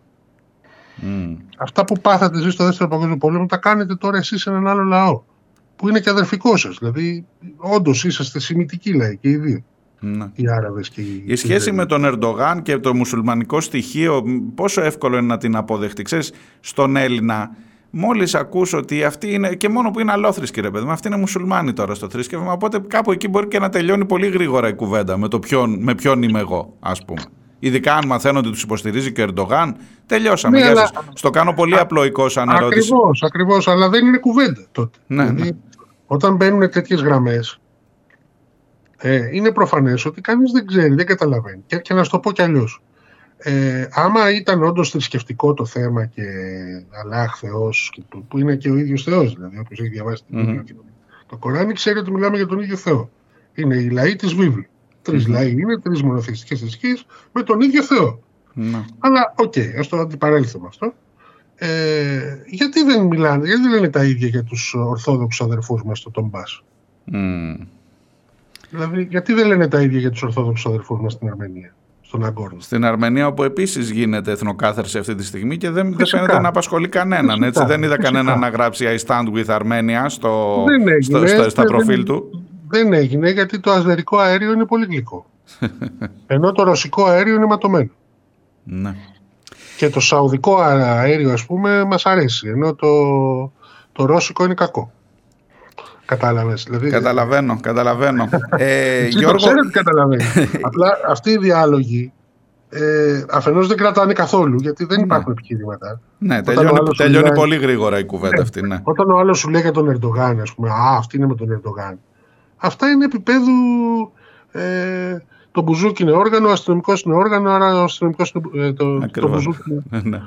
θέλω, να σε ρωτήσω, θέλω να σε ρωτήσω αν υπάρχει, και με αυτό να κλείσουμε, αν υπάρχει μια ελπίδα διεξόδου από όλο αυτό. Αν μπορούν αυτοί οι δύο λαοί, αν τους δόθη, προφανώς δεν τους δόθηκε ποτέ, αλλά αν υπάρχει καμία ελπίδα να τους δοθεί μια ευκαιρία να ζήσουν ε, ειρηνικά. Και οι δύο, θα μου πεις μπορεί να είμαι, να το βλέπω πολύ ουτοπικά το πράγμα. Αλλά τι, τι, τι διέξοδο θα έβλεπες από όλο αυτό; Κοίταξε, δεν θέλω να είμαι ένα. το παρουσιάσω πιο, πιο. Και η αλήθεια είναι ότι έχω διαβάσει πολλές αναλύσεις κατά καιρούς για το πώς μπορεί όλο αυτό να ε, ευοδοθεί και να υπάρξει ειρήνη. Η λογική των Υπήρξαν- δύο κρατών υπάρχει Ναι, ακόμα στο υπήρξαν τραπέζι. Ευκαιρίες, υπήρξαν ευκαιρίες ε, διαχρονικά. Μμμ. Και από το Όσλο. και, και, και στη συνέχεια υπήρξαν προσπάθειες. Ε, και φτάσαμε κατά καιρού σε κάποιες ε, πρώτες συνεννοήσεις. Αλλά πάντα υπάρχουν ε, οι δυνάμεις και, στα- και στα δύο στρατόπεδα Ναι. που το ανατρέπουν αυτό. Και έγραψα, ας πούμε, και κάποιος λίγο τους ενόχλησε ότι όσο χρειάζεται η Χαμάς τον Νετανιάχου, χρειάζεται και ο Νετανιάχου τη Χαμάς. Προφανώς. Ε, είναι ένα ταγκό. Δηλαδή ένα ταγκό καταστροφής και ένα ταγκό ε, κλιμάκωσης το οποίο δεν τελειώνει και επειδή δεν είναι μόνοι τους, δεν είναι μόνο το Ισραήλ και η Παλαιστίνη, έτσι. Ε, Εδώ πέρα υπάρχουν ε, πολλοί παίχτες. Μμμ. Με πρώτους από όλους βέβαια τις Ηνωμένες Πολιτείες, την Αγγλία. Η Αγγλία τα ξεκίνησε όλα αυτά Μμμ. πριν από πάνω από έναν αιώνα, με τη διακήρυξη Μπάλφουρ, έτσι, ε, και το Σάιξ Πικό. Και αυτά ε, ακούγονται, πώς το λένε, ε, ξένες λέξεις εντελώς. Ότι Είσαι υποχρεωμένος να πας προς τα πίσω για Αλλά να δεν καταλάβεις γίνεται το να μην σύνολο. τα δεις. Δεν γίνεται Μμμ. να μην δεις αυτό το ιστορικό της αποφάσεις του ΙΕ, έτσι, τη, τη, τη, τη στάση όλων την ε, φρικτή απέναντι στον Παλαιστινιακό λαό. Δεν μπορείς να μην τα δεις αυτά. Ε, όσον αφορά δε το, με- το κοντινό τουλάχιστον μέλλον, για να μην κάνουμε και τους προφήτες, ε, εγώ δεν μπορώ να δω ένα κλιμάκωσης. Η Χαμάς τα έκανε όλα αυτά γιατί δεν είχε πια τίποτα να χάσει. Ναι. Και οι άνθρωποι μέσα στη Γάζα, που τώρα τους λένε βάρβαρους, ε, υπάρχει λόγος που φτάσανε σε αυτό το σημείο. Ποιος θα τους μαζέψει αυτούς τους ανθρώπους, ποιος θα τους πει «OK, εντάξει παιδιά, πάμε τώρα πάλι πίσω στο κλουβί». ναι. Ε, Οπότε οκ. μάλλον χειρότερα πράγματα έρχονται παρά καλύτερα μπροστά. Το θέμα είναι ποιοι άλλοι παίχτες θα εμπλακούν. Μμμ. Εδώ είναι τώρα το παιχνίδι. Θα, θα μπει η Χεσμολά σε αυτό το παιχνίδι, θα ανοίξει δεύτερο μέτωπο. Θα έχουμε εξέγερση στη, στη δική όχθη. Ήδη αρχίσανε από χτες κάποια πράγματα να φαίνονται. Που... Και ο λόγος που το Ισραήλ δεν έχει ορμήξει όλο πάνω στη Γάζα είναι αυτός. Πέρα από τους ομήρους. Ότι βέβαια. φοβάται και τις αντιδράσεις από, σε άλλο, σε άλλο Και Σου επίπεδο. λέει αν, τους- αν τώρα επιτεθώ, κάνω χερσαία επίθεση στη Γάζα, πέρα από τις φοβερές απώλειες που θα υπάρχουν και από τις δύο μεριές. Άμα μπει η Χεσμολά στο βορρά, Μμμ. άμα έχω από πίσω μου το δε, τρίτο μέτωπο στο, στη δική όχθη, μέσα στις πόλεις μου, που είχαμε δει και στο παρελθόν ε, συγκρούσεις μεταξύ Άραβο-Ισραηλινών και Ισραηλινών-Ισραηλινών, ε, όλα αυτά είναι, είναι σίγουρα, παίζουν ρόλο. Μμμ. Και είναι και διχασμένοι και Το οι σίγουρο είναι ότι Ισραηλινοί. πάντως οι, οι, οι Παλαιστίνοι αυτή τη στιγμή φαίνεται να μην έχουν όπως το είπες, να μην έχουν τίποτα να χάσουν και να μην έχουν κανένα σκοπό να κάνουν πίσω γιατί ακριβώς δεν έχουν κάτι καλύτερο, δεν έχει κανείς να τους υποσχεθεί κάτι καλύτερο. Οπότε νομίζω ότι τα πράγματα... Είναι μια, και ένα είδος ηρωικής εξόδου όλο αυτό. Μμμ.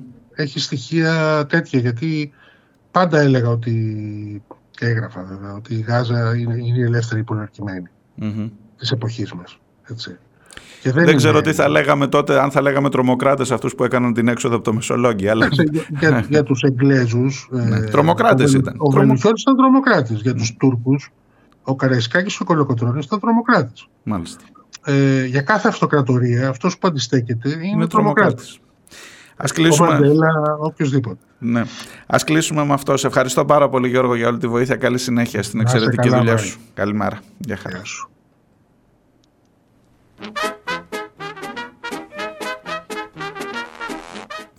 Ήταν ο Γιώργος Τσιάρας, ο συνάδελφός μου από την Εφημερίδα των Συντακτών, α, ε, διευθυντή- αρχισυντάκτης στο Διεθνές Τμήμα της εφημερίδας μας και ένας άνθρωπος που όπως ακούσατε ξέρει πολύ καλά, φο- ε, έχουμε, τα έχουμε ξαναζήσει αυτά. Εκεί ήταν η Γάζα, όπως το λέει. Εσείς αλλάξατε, ειδικά όταν κοιτάς προς την αριστερά. Είναι μια κατάπτυστη ανακοίνωση αυτή του ΣΥΡΙΖΑ. Μην το συζητάμε τώρα έτσι, γιατί είναι το να είναι η ίδια ανακοίνωση του ΣΥΡΙΖΑ με, τη Νέα Δημοκρατία, με τις Νέες Δημοκρατίες για, την, ε, για όσα συμβαίνουν κάτω, ε, είναι σημείο των καιρών, νομίζω, ως ένα βαθμό.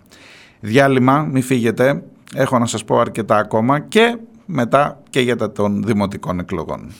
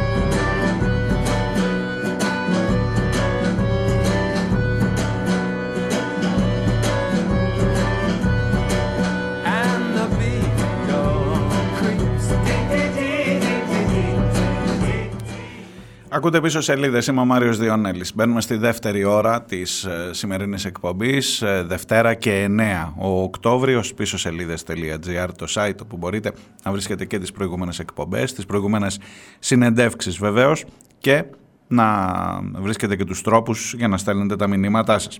Ο Μπερσέκερ μου γράφει «Είμαστε τρομοκράτες με πρώτον το Μαντέλα». Ε, τα είπε και ο Γιώργος Οτσιάρας νωρίτερα. Όλοι, όλοι όταν ε, ενοχλήσανε ε, αυτούς που έχεις στο, στα κατάστοιχα των ηρώων γραμμένα, όλους κάποτε τρομοκράτες τους είπανε. Από το Βελουχιώτη και τον Τζεγκεβάρα μέχρι τον Καραϊσκάκη και τον Μαντέλα φυσικά. Λοιπόν, θα μου πεις τώρα συγκρίνεις τον Καραϊσκάκη με τη Χαμάς; Ε, είναι, είναι άστοχες οι συγκρίσεις αυτές. Πρέπει να βλέπεις πάντα το συγκεκριμένο πλαίσιο που ακριβώς βρίσκεσαι. Νομίζω ότι ο Γιώργος το περιέγραψε πάρα πολύ καλά πριν. Δεν μπορεί να ξεχνάς τι έχει συμβεί. Δεν μπορεί να ξεχνάς τα χρόνια της καταπίεσης. Δεν μπορεί να ξεχνάς ότι η Χαμάς προφανώς είναι μια εκλεγμένη κυβέρνηση. Αυτή διάλεξε. Δηλαδή μπορείς να αποδεχτείς τον Μπέο στο Βόλο, αλλά η Χαμάς, ρε παιδί μου τώρα και αυτοί πάνε και ψηφίζουν τρομοκράτες. Και προφανώς έχει μέσα στη τα ακούσατε, τα ακούσατε. Ισλαμοφασισμού κλπ. Προφανώς βάζει ζητήματα. Προφανώς η ίδια η Χαμάς, μην νομίζετε ότι είναι κανένα δημοκρατικό καθεστώς ε, μέσα στην λωρίδα της Γάζας. Σε κάθε περίπτωση όμως, όταν έχεις την κινητήρια δύναμη που είναι η καταπίεση, η, επί τόσα χρόνια δολοφονία, τραυματισμός, ε, βάλε όλες τις λέξεις που ξέρεις για να περιγράψεις μια τραγωδία στην αποδόπλευρα όταν η από εδώ πλευρά αντιδρά, ναι αντιδρά, κοιτάξτε να δείτε συμβολικά λέει έξω από το τείχος γινόταν ένα πάρτι, υποτίθεται για την ειρήνη κλπ. Αλλά ο άλλος που είναι μέσα δεν έχει αντιληφθεί με τον ίδιο τρόπο. Βλέπει, έχει τελειώσει η αθωότητά σου, δυστυχώς. Πολύ άνετα το λες θα μου πεις. Αν ήταν το δικό σου το παιδί και διασκέδαζε εκεί και σήμερα είναι νεκρό, θα έλεγες άλλα πράγματα. Έχει τελειώσει η αθωότητά μας με αυτή την υπόθεση. Και έχει τελειώσει η αθωότητα και όσον είμαστε έξω και που πολύ, πολύ εύκολα μπορείς να πας να μου βάλεις ένα, σημαδά, ένα σημαίακι στο facebook ή μπορείς να πας όταν έγινε η επιδρομή και σκοτώθηκαν, τα λέει ο Γενικός Γραμματέας του ΟΗΕ μέσα σε δύο χρόνια έχει 113 σκοτωμένα παιδιά από την Παλαιστίνη. Δεν έβαλες Παλαιστινιακή σημαία που να πάρει ευχή, δεν έβαλες. Επίσης, δεν μπορεί να ξεχνάς όταν είσαι ένα αριστερό κόμμα από πού έχεις ξεκινήσει και πού έρχεσαι και πού πας. Δεν μπορεί να καταδικάζεις χωρίς να λες ούτε μία κουβέντα για το ότι εκεί πέρα υπάρχει μια καταπίεση τόσων χρόνων. Εσύ ο ίδιος ήσουν, να τα είπε ο Τσιάρας. Εσύ ο ίδιος ήσουν έξω από την Ισραηλινή πρεσβεία και διαδήλωνες με τις μαντήλες τις Παλαιστινιακές, το θυμάσαι Αλέξη; Πού είναι ο Αλέξης τώρα, θα μου πεις τώρα είναι ο Στέφανος στα πράγματα και όταν έρχεσαι και βάζεις θέμα Στέφανος πάμε σε όλα τα άλλα για να δεις πώς θα έχεις κάνει μαντάρα. Μετά λέει γαλάζιος ο χάρτης πώς να μην είναι γαλάζιος ο χάρτης; Είχα μπει στον πειρασμό να σας διαβάζω σήμερα αναπεριφέρεια. Θα διαβάσω μερικά έτσι αναδήμο, αναπεριφέρεια έτσι για να δείτε να πάρετε μια εικόνα. Πώς να μην είναι γαλάζιος ο χάρτης όταν στην άλλη πλευρά τα έχεις κάνει μαντάρα, δεν ξέρεις ποιος είσαι, δεν ξέρεις με ποιους είσαι, δεν ξέρεις τι στο καλό είσαι. Οι άλλοι ξέρουν, παιδιά. Ο Μπέος ξέρει τι είναι. Ξέρει πάρα πολύ καλά. Και ο αγοραστός στη Θεσσαλία ξέρει πολύ καλά τι είναι. Και ο Τζιτζικώστας και ο Μπακογιάννης ξέρει πολύ καλά τι είναι. Και έρχεται με το δικό του το κοινό, το οποίο το βάζει και ψηφίζει. Πηγαίνει, έχει κίνητρο, κάτι περιμένει. Θα μου πεις είναι όλοι οι παλιάνθρωποι που περιμένουν να ψηφίζουν. Παλιάνθρωποι, τέλος πάντων, βαριά κουβέντα. Είναι όλοι έτσι ωφελημιστέ και ψηφίζουν επειδή έχουν να πάρουν κάτι από το αυτό. Δεν ξέρω, όχι, όχι. Μπορεί κάποιος να ψηφίσει από ιδεολογία. Να θεωρεί ρε παιδί μου, είδε τον Κώστα Μπακογιάννη με τη Σία Κοσιόνη που είναι τι ωραίο ζευγάρι, σου λέει Να αυτόν θέλω για δήμαρχο της Αθήνας. Είναι και γιος της Ντόρας. Έγραψε και η Ντόρα στο Twitter, παιδί μου, καλή επιτυχία την ε, προηγουμένη των εκλογών ή την ίδια μέρα των εκλογών και μ' αρέσει αυτό το οικογένειο. Τώρα κάτι είπε ένας παπαδάκης δικηγόρος με τη Χρυσή Αυγή μωρέ τώρα που τρέχανε. Εντάξει καλός δεν λέω αυτό αλλά ψήφισε τώρα το παιδί εκεί πέρα να έχουμε έτσι λίγο ε, μια εσάνς κάτι πώς το είχε πει θα κάνει βουλεβάρδο θα την έκανε την Πανεπιστημίου. Βουλε, μπουλεβάρντ, πώς τα λένε αυτά, ε; για πείτε εσείς που ξέρετε τα, τα ξένα καλύτερα και την έχει κάνει κολ. Ε, συγγνώμη τώρα, μην πω τώρα. Τέλος πάντων, παρόλα αυτά, εσύ ψηφίζεις εκεί Μπακογιάννη, πρώτος. Πρώτος. Και ένα τσάκι ήθελε να μπει και από τον πρώτο γύρο. Τώρα στο δεύτερο γύρο θα αντιπαρατεθεί, λέει, με τον υποψήφιο του Πασόκ, τον κύριο Δούκα. Βουλεβάρδα ο ένας. Ε, τον κύριο Δούκα εγώ δεν τον ήξερα. Αλήθεια σας το λέω, τώρα τον είδα ως υποψήφιο. Ούτε τον είχα ξανακούσει ποτέ στη ζωή μου. Δεν ξέρω τι στο καλό είναι. Ξέρω ότι είναι Πασόκ. Ε, ναι, ναι. Κάτσε να βάλω λίγη μουσική. I heat up, I can't cool down. You got me spinning around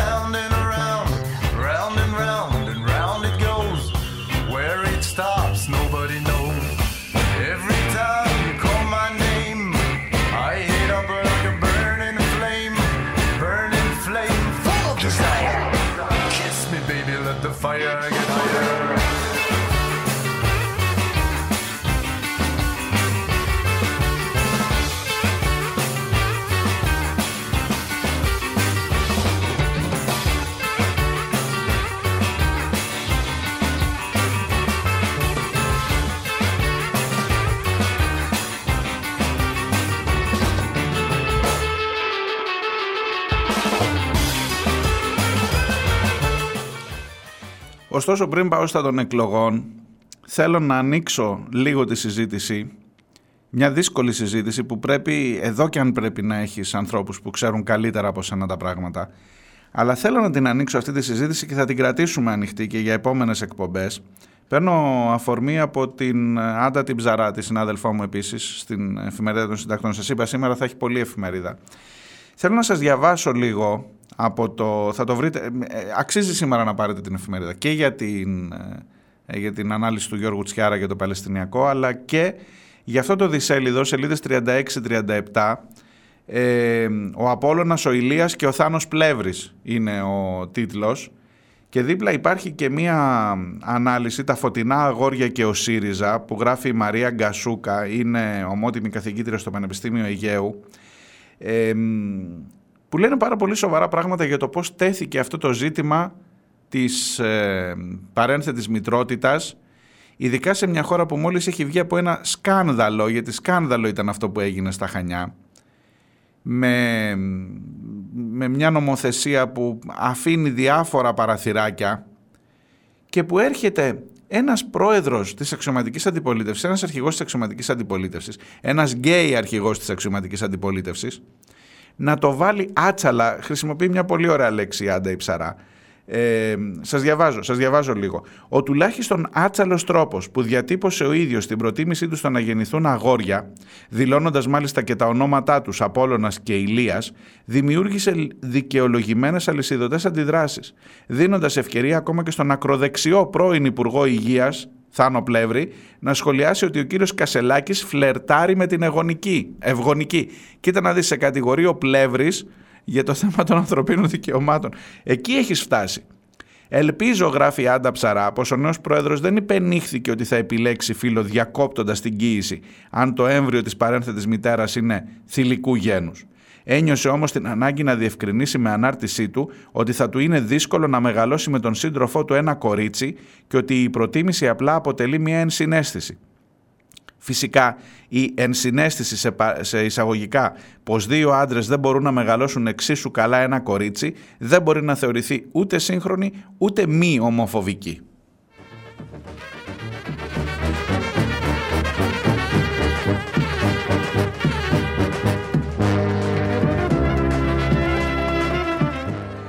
Δηλώνοντας δημόσια πως επιθυμεί αγόρια, όποια δικαιολογία και αν επικαλείται στη συνέχεια δημιούργησε αλγινές εντυπώσεις, ακόμα και αν απλώς δημοσιοποίησε επιθυμίες που συνήθως διακατέχουν υποψήφιους γονείς. Εκτός και αν ήθελε να μιμηθεί τη γνωστή δημοκρατική ελληνική παράδοση, σε εισαγωγικά το δημοκρατική, έχω δύο παιδιά και ένα κορίτσι. Η αναφορά του στην κληρονομικότητα των προσωπικότητων ήταν ομολογουμένως ανατριχιαστική.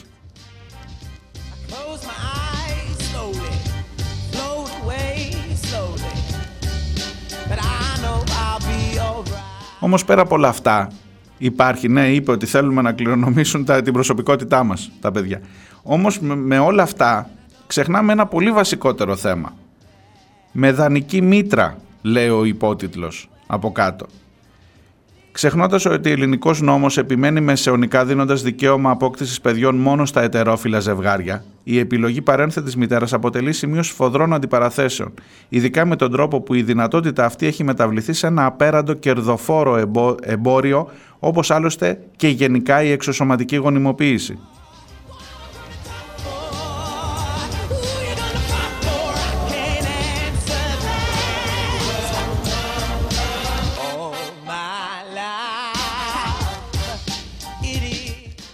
Το κόστος για αυτά τα πράγματα, παιδιά, ξεκινά από 20.000 και μπορεί να φτάσει μέχρι και 100.000 ευρώ για να αποκτήσεις ένα παιδί. Δείτε τα ρεπορτάζ για την κλινική των Χανίων.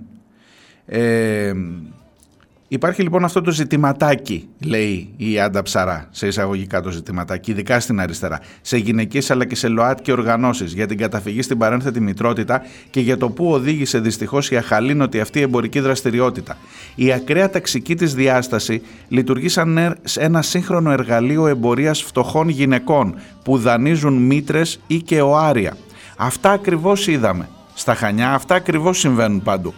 Και έρχεσαι με ένα πολύ άνετο τρόπο. Με δεν θα σας διαβάσω όλο το κείμενο, είναι ένα ολόκληρο δισέλιδο. Έχουν βγει γυναικείες οργανώσεις, έχουν, έχουν, έχει μπει τόσο άτσαλα, άτσαλα το θέμα. Αυτού του είδους την αντιπολίτευση έχεις. Γιατί μετράει, γιατί πουλάει ή γιατί τέλος πάντων δεν σκέφτεται το παιδί, δεν σκέφτεται ότι εδώ τώρα έγινες φίλε μου, έγινες πρόεδρος κόμματος, έγινες αρχηγός της εξωματικής αντιπολίτευσης. Δεν σκέφτεται το παιδί, ε, λέει θέλουμε δύο αγόρια και να τα βγάλουμε και έτσι και έτσι. Και πώς με παρένθετη μητρότητα. Λέει ξεκάθαρα ότι θέλει να κάνει κάτι το οποίο η ελληνική νομοθεσία δυστυχώς θα σας πω εγώ απαγορεύει στα ομόφυλα ζευγάρια. Η ελληνική νομοθεσία, επειδή τυχαίνει να έχω φρέσκο το ρεπορτάζ αυτό από τα Χανιά και για το τι ακριβώς έγινε και πώς καταλήγει ένα δώρο ζωής, η επιστήμη έχει προχωρήσει. Είναι δώρο ζωής και η εξωσωματική γονιμοποίηση και η πανένθετη μητρότητα. Αλλά έχει βάλει ο νομοθέτης κάποια standards που λέει είναι ένα ζευγάρι που δεν μπορεί να αποκτήσει παιδιά. Χιλιάδες, χιλιά, εκατομμύρια ζευγάρια αντιμετωπίζουν τέτοια προβλήματα. Εκεί λοιπόν όταν είναι διαπιστωμένο ότι υπάρχει ένα πρόβλημα και δεν μπορεί είτε ο ένας είτε ο άλλος γονιός να τεκνοποιήσει, με το γενετικό υλικό και των δύο ή έστω του ενός από τους δύο, σε μια παρένθετη μητρότητα που γίνεται μόνο για αλτρουιστικούς σκοπούς και όχι ως εμπορική διαδικασία. Και μάλιστα ο νόμος προβλέπει ότι ναι μπορεί να υπάρχει μία αμοιβή γιατί προφανώς μία γυναίκα θα μείνει έγκυος για να μεγαλώσει, ένα, να, να κυοφορήσει ένα παιδί που δεν είναι δικό της και που θα έχει κάποιες επιπτώσεις στη δουλειά της, т- την ιατρική παρακολούθηση που χρειάζεται και προβλέπει μία ε, πώς να το πω, αντιμετώπιση των εξόδων αυτών ο νόμος μέχρι ένα λογικό πλαίσιο. Δεν είναι 100.000 παιδιά, γιατί εκεί έφτανε η ταρίφα στα, στα Χανιά, στην κλινική. Και δεν είναι η μόνη κλινική φυσικά. Και λέει ότι με δικαστική απόφαση βάζει και έναν δικαστή μέσα να κρίνει ότι όντως βλέπω ότι αυτή η οικογένεια υπάρχει ένα συγκεκριμένο πρόβλημα.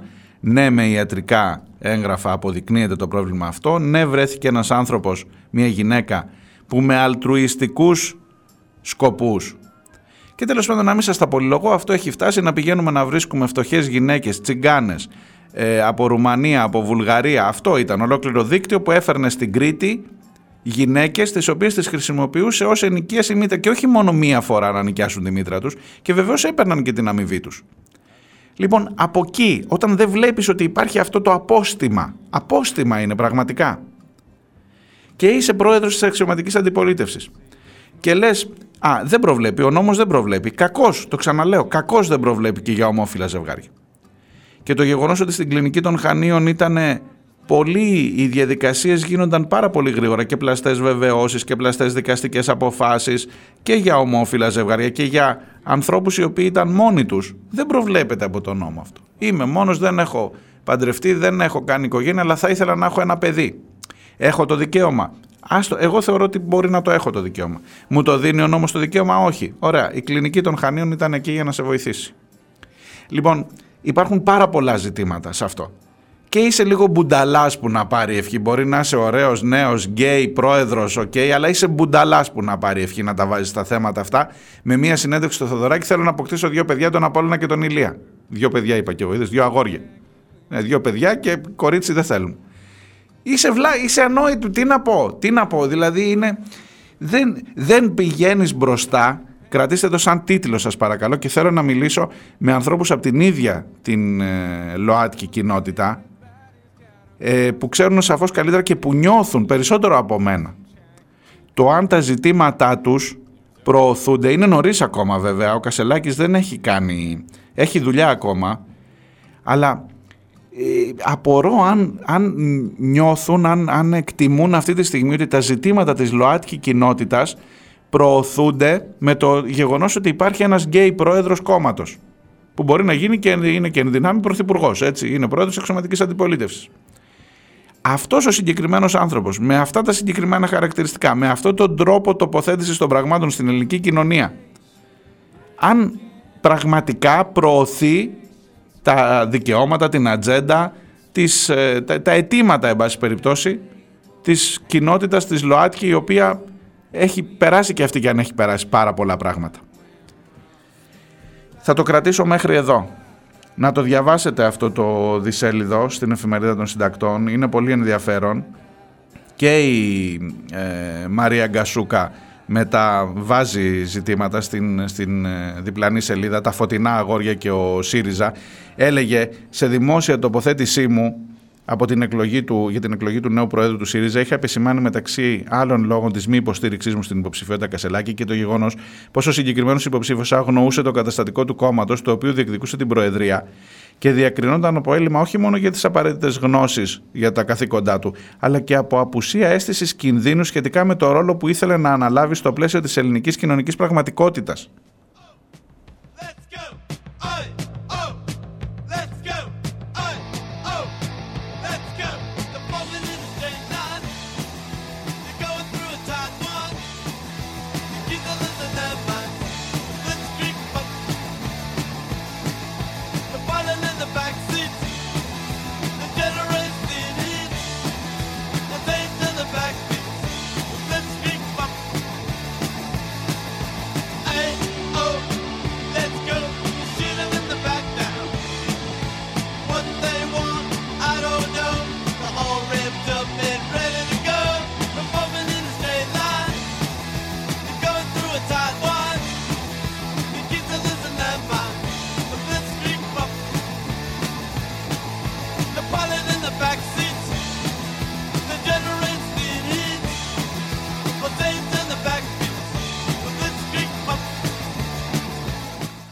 Οι φεμινιστικές οργανώσεις έχουν ήδη διατυπώσει συγκεκριμένο λόγο. Ε, για τον Κασελάκη η κυρία Γκασούκα λέει ότι επιδιώκει να αποκτήσει και σε παρένθεση αγοράσει με ερωτηματικό δύο αγόρια, όχι δύο παιδιά, μέσω παρένθεσης, παρένθετης μητρότητας, όταν ξεκομμένος από την κοινωνική και έμφυλη πραγματικότητα το κοινοποιεί μη έχοντας συνέστηση του τι πραγματικά κάνει ή τι μηνύματα στέλνει για την ευκολία με την οποία εύποροι, εύπορες, αστεί και αστές μπορούν να χρησιμοποιήσουν την αναπαραγωγική δυνατότητα των θηλυκών σωμάτων ως εμπόρευμα. Ζήτημα εκτός από έμφυλο και βαθιά ταξικό, όπως επιβεβαίωσε και η πρόσφατη ιστορία των Χανίων.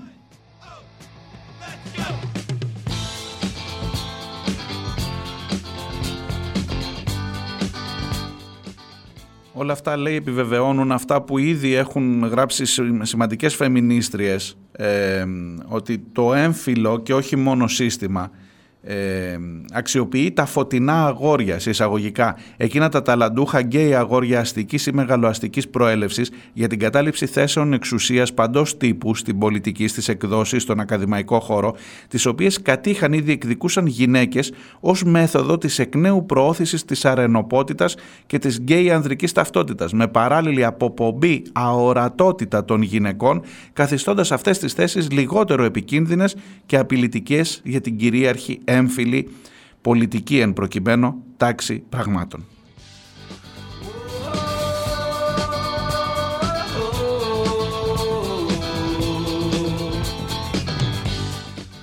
Αρέσει ή όχι ο νέος πρόεδρος του ΣΥΡΙΖΑ αποτελεί ένα τέτοιο φωτεινό αγόρι που έστω και ακούσια, έστω και αν δεν το υποπτεύεται, ανταποκρίθηκε στη συγκεκριμένη προσδοκία.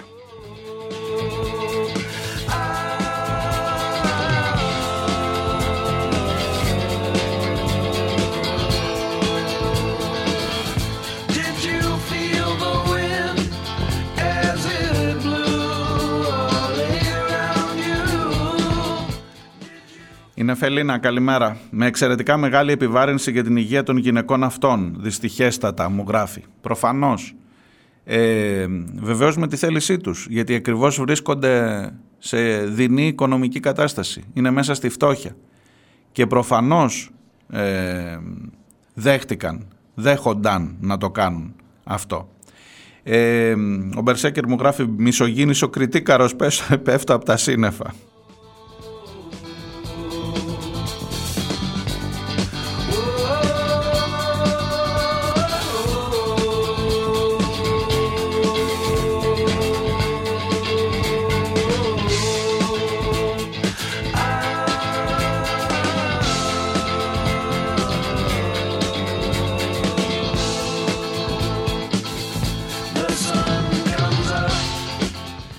Ο Χρήστος από τη δράμα για το Παλαιστινιακό. Σύσσωμος ο πολιτισμένος δυτικός κόσμος καταδικάζει απερίφραστα την επίθεση στο Ισραήλ και είναι πρόθυμος να βοηθήσει.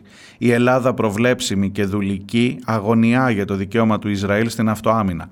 Όπως και το 2013 που βιαζόταν για την επέμβαση στη Συρία. Σε αντίθεση με την Τουρκία που για ακόμα μια φορά δεν πολύ νοιάζεται να υποβάλει διαπιστευτήρια στη Δύση. Ο πολιτισμένος κόσμος που σιωπά, αγνοεί και ενισχύει τον καθημερινό εξευτελισμό της ανθρώπινης αξιοπρέπειας στην πιο απάνθρωπη σύγχρονη φυλακή του κόσμου. Έργο χιλιοπεγμένο με αίμα αθώων κομπάρσων. Την υποκρισία του πολιτισμένου δυτικού κόσμου που είναι οργισμένος και σοκαρισμένος με την βία των Παλαιστινίων μας θυμίζει ο Άρης Χατζηστεφάνου, μου γράφει ο Χρήστος. Ξεχνούν, σε εισαγωγικά δικές του φράσεις του Άρη Χατζηστεφάνου, ξεχνούν ορισμένοι ότι οι Παλαιστίνοι προσπάθησαν να απαντήσουν στην εθνοκάθαρση με ειρηνικά μέσα. Το 2018 οργάνωσαν τη μεγάλη πορεία της επιστροφής, όπου κάθε εβδομάδα περπατούσαν άοπλοι προς τα Ισραηλινά σειρματοπλέγματα. Ο Ισραηλινός στρατός τους πολυβολούσε από απόσταση. Πυροβόλησε 8.000 ανθρώπους, σκότωσε 220 και τραυμάτισε 36.143, που ήταν τότε οι υποστηρικτές της μη βίας για να διαμαρτυρηθούν;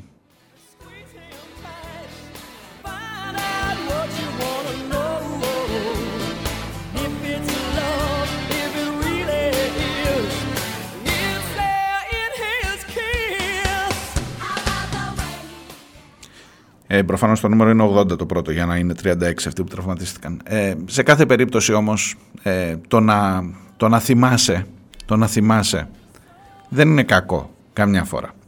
Διάλειμμα. Τα λέμε σε λίγο.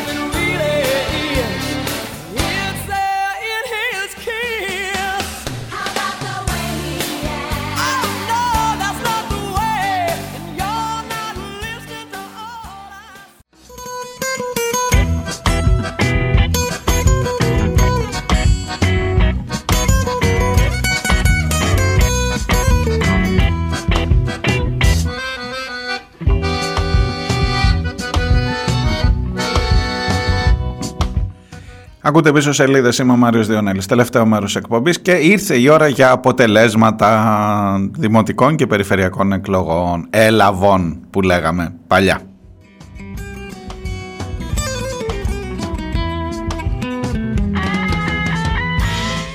Θα μου πείτε τώρα τα αποτελέσματα, τα βλέπω και μόνος μου. Ανοίγω το ίντερνετ και λοιπά, δεν χρειάζομαι σένα, το ξέρω. Το ξέρω. Ε, όμως λέω να, να πάω λίγο πιο, πιο πέρα για μερικά που έχουν έτσι μια ιδιαίτερη σημασία, αν μου επιτρέπετε. Θα μπω με το, στο θέμα, με το μήνυμα, με το δεύτερο μέρος του μηνύματος του Χρήστου από την ε, δράμα, ε, ο οποίος ε, επίσης ε, βάζει το ζήτημα αυτό στην σωστή του διάσταση. Η Ελλάδα δεν είναι μπλε. Το 40% Μητσοτάκηδων, Μπακογιάννηδων, Χαρ- Χαρδαλιάδων είναι 25%. Δεν μπορώ να το στηρίξω, αυθαίρετη η κρίση μου, αλλά νομίζω ότι οι δεξιοί και ακροδεξιοί πηγαίνουν μαζικά και ευλαβικά στην κάλπη. Κάνουν παιχνίδι μόνοι τους με αποτέλεσμα τα σαραντάρια να βαφτίζονται αλαζονικά λαϊκή βούληση. 70% αποχή στην Αθήνα, 65 περίπου, εν πάση περιπτώσει. minutos. 55 στην Αττική, 60 στη Θεσσαλονίκη. Αγνοούνται εκατομμύρια πολιτών που έχουν δώσει λευκή επιταγή, δική τους ευθύνη, αλλά ακόμα πιο μεγάλη η ευθύνη της αριστεράς. Ο χάρτης θα, γράφεται, θα βάφεται για χρόνια μπλε και μαύρο, όσο η αριστερά μένει θεατής, τσακώνεται για ιδεολογική καθαρότητα, πανηγυρίζει για μερικές χιλιάδες ψήφους παραπάνω και αδυνατεί να δώσει πιστικές απαντήσεις. Βέβαια το ερώτημα είναι ποια αριστερά; Έλαντε, χιλιάδες στο Βόλο δεν φοβούνται το τέρας. Μπράβο για την παλικαριά τους. Υπάρχει βέβαια και η σοβαρή εκδοχή να κοιτάχτηκαν στον καθρέφτη και να μην κατάλαβαν ότι πλέον του μοιάζουν. Γι' αυτό δεν το φοβούνται. As the Pope on a dead afternoon, minding your business when somebody burned the bank. How money can go up in smoke. Everyone's scuppered and nobody left to thank.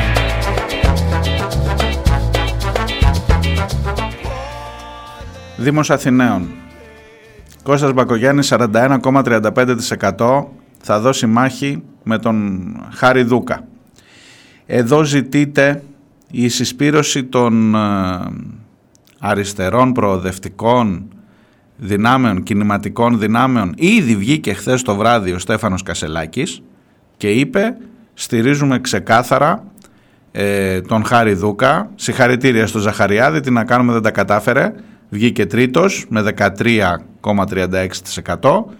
Στηρίζουμε τις προοδευτικές δυνάμεις να αυτό για να φύγει ενάντια στον Κώστα Μπακογιάννη. Ξεκάθαρη θέση, ε, νομίζω προβλεπόμενη και αναμενόμενη θέση για τον ε, δεύτερο γύρο.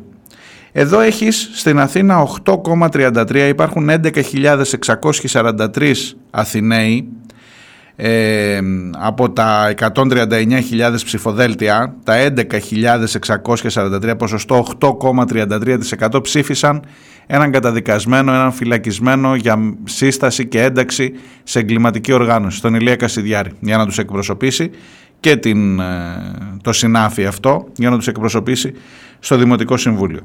Ο Κώστας Παπαδάκης, ο δικηγόρος ε, που στάθηκε απέναντι στη Χρυσή Αυγή, δικηγόρος πολιτικής αγωγής, τον είχαμε ακούσει και εδώ από τις πίσω σελίδες, 6,09, πιο κάτω από τον Κασιδιάρη. Δυστυχώς. Καλό ποσοστό, αλλά πιο κάτω από τον Κασιδιάρη.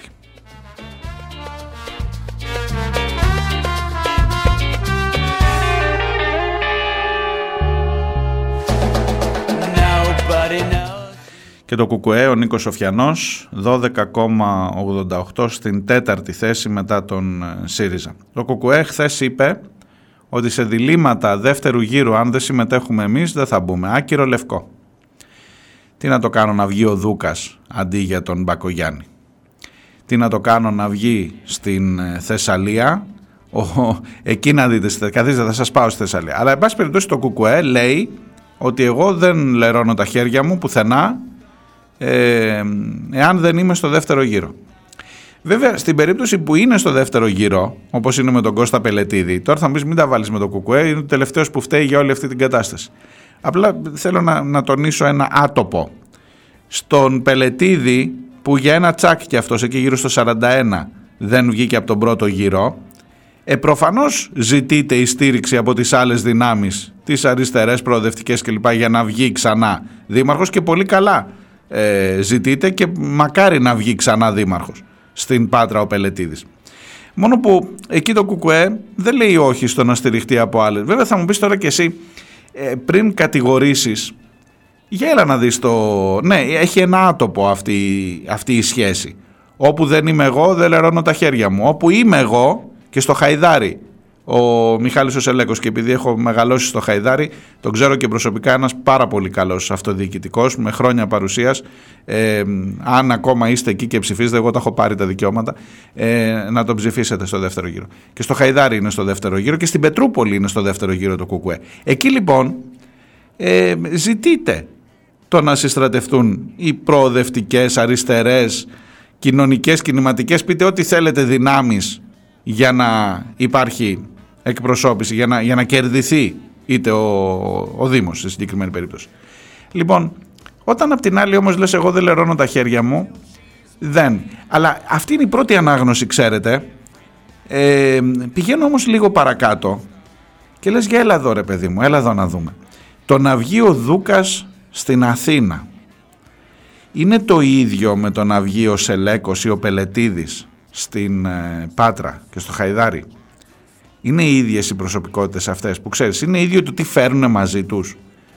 Ε, μήπως τελικά μετράει ποιο είναι το διακύβευμα.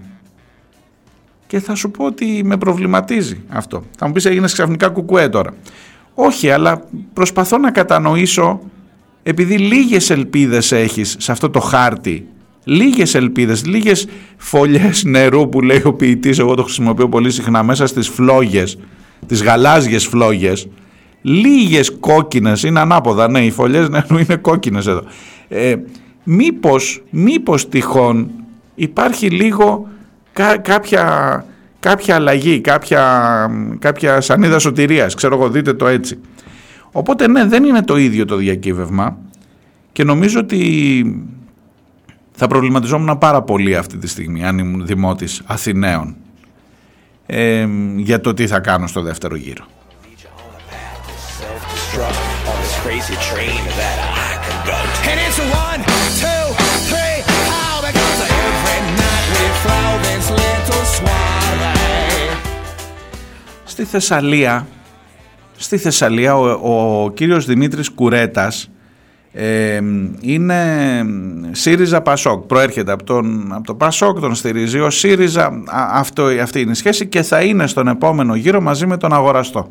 Τον Κωνσταντίνο Αγοραστό, τον Περιφερειάρχη Θεσσαλίας που τον βρίζουν όλοι για τα έργα που δεν έγιναν, που πνίγηκε όλος ο κάμπος, που ε, ε, έχει ένα σωρό που του κοντέψαν να τον δίνουν όταν εμφανίστηκε κάτω εκεί στους σεισμόπληκτους 41,37% παιδιά πρώτος και με μεγάλη διαφορά 34 ο Κουρέτας από πίσω έχεις ένα κουκουέ 12,8 περίπου ε, και έχεις και άλλους δύο υποψήφιους, Ανταρσία και την κυρία Τζανακούλη Ελευθερία, αντάρτησα από τη Νέα Δημοκρατία. Αυτή μάλλον θα στηρίξει αγοραστό, αν καταλαβαίνω καλά. Και λες τώρα εδώ πώς θα σχηματιστεί, δηλαδή περιμένεις από το Κουκουέ και από την Ανταρσία, αν είναι να στηρίξουν τον Πασοκοσύριζα για να μην ξαναβγεί ο αγοραστός. Αυτό είναι το σχήμα στην ε, Θεσσαλία. Ε, να στηρίξεις ή όχι; Δίλημα.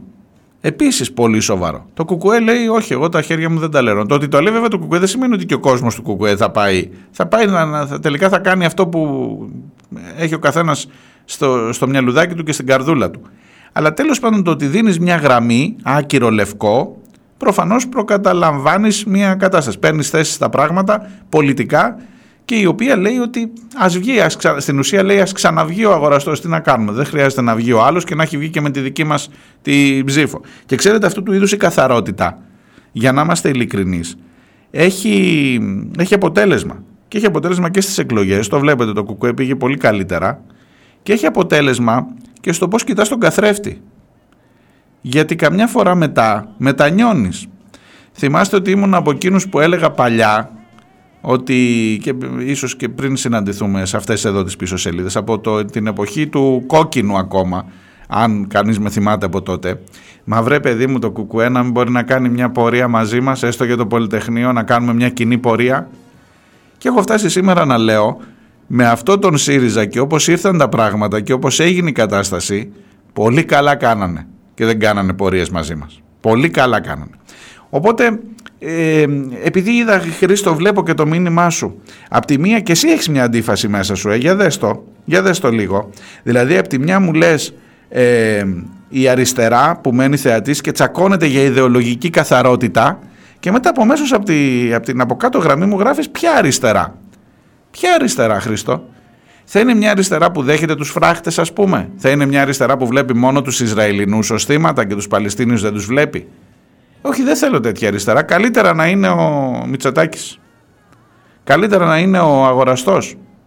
Άμα είναι για να, για να τα βρούμε όλοι μαζί και για να αυτό να πούμε έλα μωρέ τώρα λίγο εντάξει δεν πειράζει βάλε και το φράχτη τι να κάνουμε ή κάνε εξορίξεις για να σε πάω στα περιβαλλοντικά ή κάνε ξέρω εγώ για έτσι, τα, τα πιο, της πιο χαμηλής πολιτικής σου λέγω. Όχι τώρα τα μνημόνια το αυτό και η οικονομική άστα αυτά πε- τα καθορίζονται από αλλού δεν τα κανονίζεις καν εσύ. Αλλά αν είναι να βρούμε κοινό βηματισμό βάζοντας κι άλλο νεράκι κι άλλο νεράκι κι άλλο νεράκι στο κρασί ε μετά θα ξενερώσουμε τελείως κατάλαβες γι' αυτό αυτά είναι τα βασικά προβλήματα γι' αυτό είναι μπλε ο χάρτης γιατί η άλλη πλευρά έχει πολύ ξεκάθαρα δεδομένα, ξέρει ακριβώς που πάει, ξέρει ποιο σχέδιο υπηρετεί, ξέρει τι θέλει να κάνει, ξέρει ποιους θέλει να ωφελήσει και κάθεσαι εσύ και λες, ρε παιδί μου, μπλε ο χάρτης, μπλε ο χάρτης, παιδιά, τι έγινε.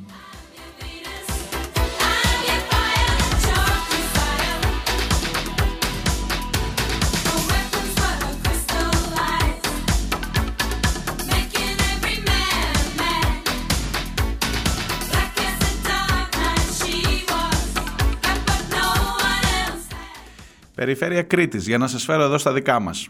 Αρναουτάκης με στήριξη αυτή τη φορά Πασόκ Νέα Δημοκρατία. Την προηγούμενη φορά ήταν Πασόκ ΣΥΡΙΖΑ. Ναι, ναι. Στην ουσία η ίδια είναι η πολιτική και, και από τις τρεις παρατάξεις. Τώρα πλέον ενώθηκε το Πασόκ με τη Νέα Δημοκρατία και πήρανε βεβαίως 80%, 78,26 λέει. Λοιπόν, ε, 80% σχεδόν. Κατανοείτε τι σημαίνει αυτό και βγαίνεις έξω και λες ρε παιδί με αυτόν για να τον θέλει 80% των κριτικών, καλός. Καλός θα είναι. Ότι σε ζητήματα περιβαλλοντικά, ότι σε ζητήματα του μοντέλου ανάπτυξης, αυτά που λέγαμε πριν και με τον Γιώργο, το, το τουρισμός, που, που πάμε, ξενοδοχεία, παντού, όπου μπορούμε να χτίσουμε τα πάντα, φαλάσσαρνα, μονή τοπλού, ανεμογεννήτριες, ε, καζίνο, αεροδρόμιο που κα- καταστρέφει ολόκληρη, το, ολόκληρο τον κάμπο της Παιδιάδας. Τι άλλο να σου πω τώρα, τι, δεν τα θυμάμαι. Εξορίξεις βεβαίως, όπου μπο- είναι η περιφέρεια Κρήτης, είναι το γραφείο διευκόλυνσης επενδυτών. Αν είστε επενδυτής και θέλετε να κάνετε οτιδήποτε σας κατέβει στο κεφάλι πάνω στην Κρήτη, μπορείτε να περάσετε, υπάρχει και μ, τομέας υποδοχής επενδύσεων, μπορείτε να περάσετε και άντε με μερικούς αστερίσκους, αν και εσείς πάτε να το παρακάνετε ή αν βρεθεί κανένα οικολόγος, τίποτα περίεργοι να φωνάζουν, έστω και με αστερίσκους, το προτζεκτάκι σας θα προχωρήσει στην Κρήτη, γι' αυτό βγαίνει με 80% ο Αρναουτάκης, δυστυχώς. Και τα λεφτά είναι πολλά και αυτοί που ωφελούνται είναι μπόλικοι.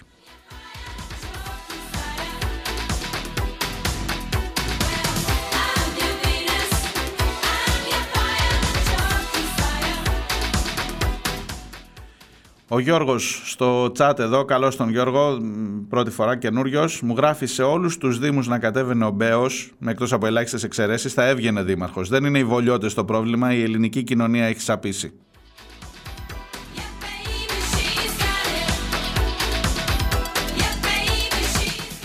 Ξαναγυρνάω στην Κρήτη.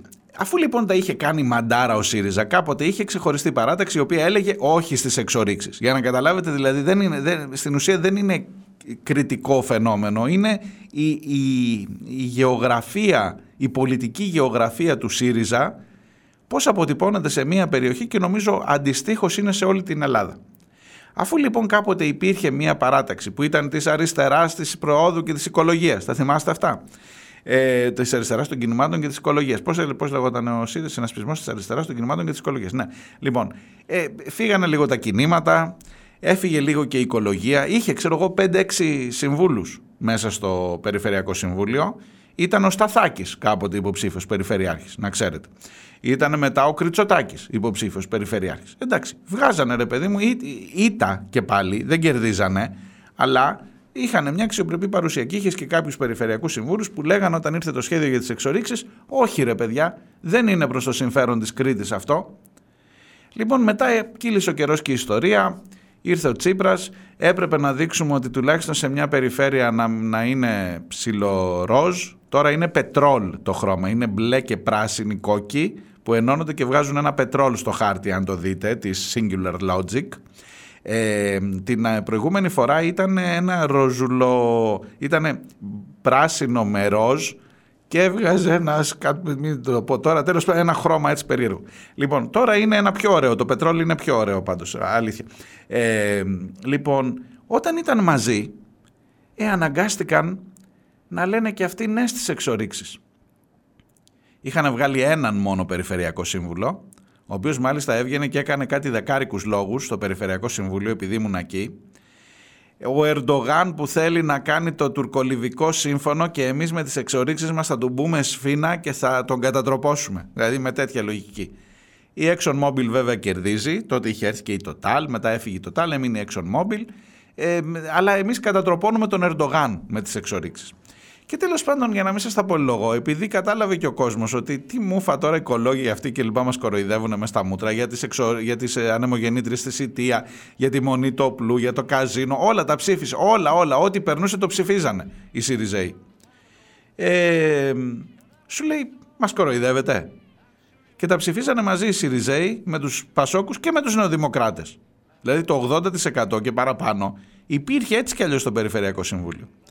Ε και τώρα επειδή στήριξε ο Μητσοτάκης και θα γινόμασταν ρόμπα να στηρίζουμε τον ίδιο Περιφερειάρχη με τον Μητσοτάκη και επειδή πρόλαβε ο Μητσοτάκης να στηρίξει τον Αρναουτάκη, τι να κάνει και ο ΣΥΡΙΖΑ επί Τσίπρα ακόμα, είπε ότι εμείς δεν θα στηρίξουμε αυτή τη φορά και ψάχνουμε να βρούμε. Δεν βρίσκανε, δεν βρίσκανε. Στο τέλος βρέθηκε ο Δανέλης, Σπύρος Δανέλης, πρώην βουλευτής και πρώην δήμαρχος Χερσονήσου και λέει άντε θα κάνω εγώ την αγκαρία ε, και πήρε 11%. 11% για ένα κόμμα που παίρνει στην Ελλάδα 17-18 και που στην Κρήτη σας θυμίζω πριν από μερικά χρόνια ο ΣΥΡΙΖΑ κατέγραφε 45 στο Ηράκλειο ειδικά. 11% χθες στις περιφερειακές. Και έχει ένα πολύ μεγάλο, συ- μεγάλο ενδιαφέρον να πας λιγάκι να δεις πώς κατανέμεται αυτό το 11% στην Κρήτη και να πας να ρίξεις μια ματιά στα Χανιά όπου θα δεις ρε παιδιά ότι στα Χανιά δεν είναι δεύτερο κόμμα ο ΣΥΡΙΖΑ, είναι τρίτο κόμμα ο ΣΥΡΙΖΑ. Γιατί δεύτερο κόμμα είναι το ΚΚΕ που σας έλεγα ότι κερδίζει, επειδή σου λέει αυτή, λέει, εμείς λέγαμε πάντα όχι στις εξορίξεις κουμπάρε και πάντα όχι στους επενδυτές και πάντα και το αναγνωρίζουν, τουλάχιστον οι Χανιώτες το αναγνώρισαν. Τσουπ τα Χανιά, 14-80-15% σχεδόν το ΚΚΕ, 13 εκεί ο ΣΥΡΙΖΑ από πάνω το Κούκουε. Τρίτο κόμμα ο ΣΥΡΙΖΑ στα Χανιά. Στα Χανιά που έχουν τους φακιανούς, τους αψείς με εψιλονγιώτα, που στηρίζουν και Κασελάκη που είναι κριτήκαρος. Στα Χανιά που ο Πολάκης υποτίθεται λύνει και δένει. Στα Χανιά τρίτο κόμμα ο ΣΥΡΙΖΑ στις περιφερειακές εκλογές.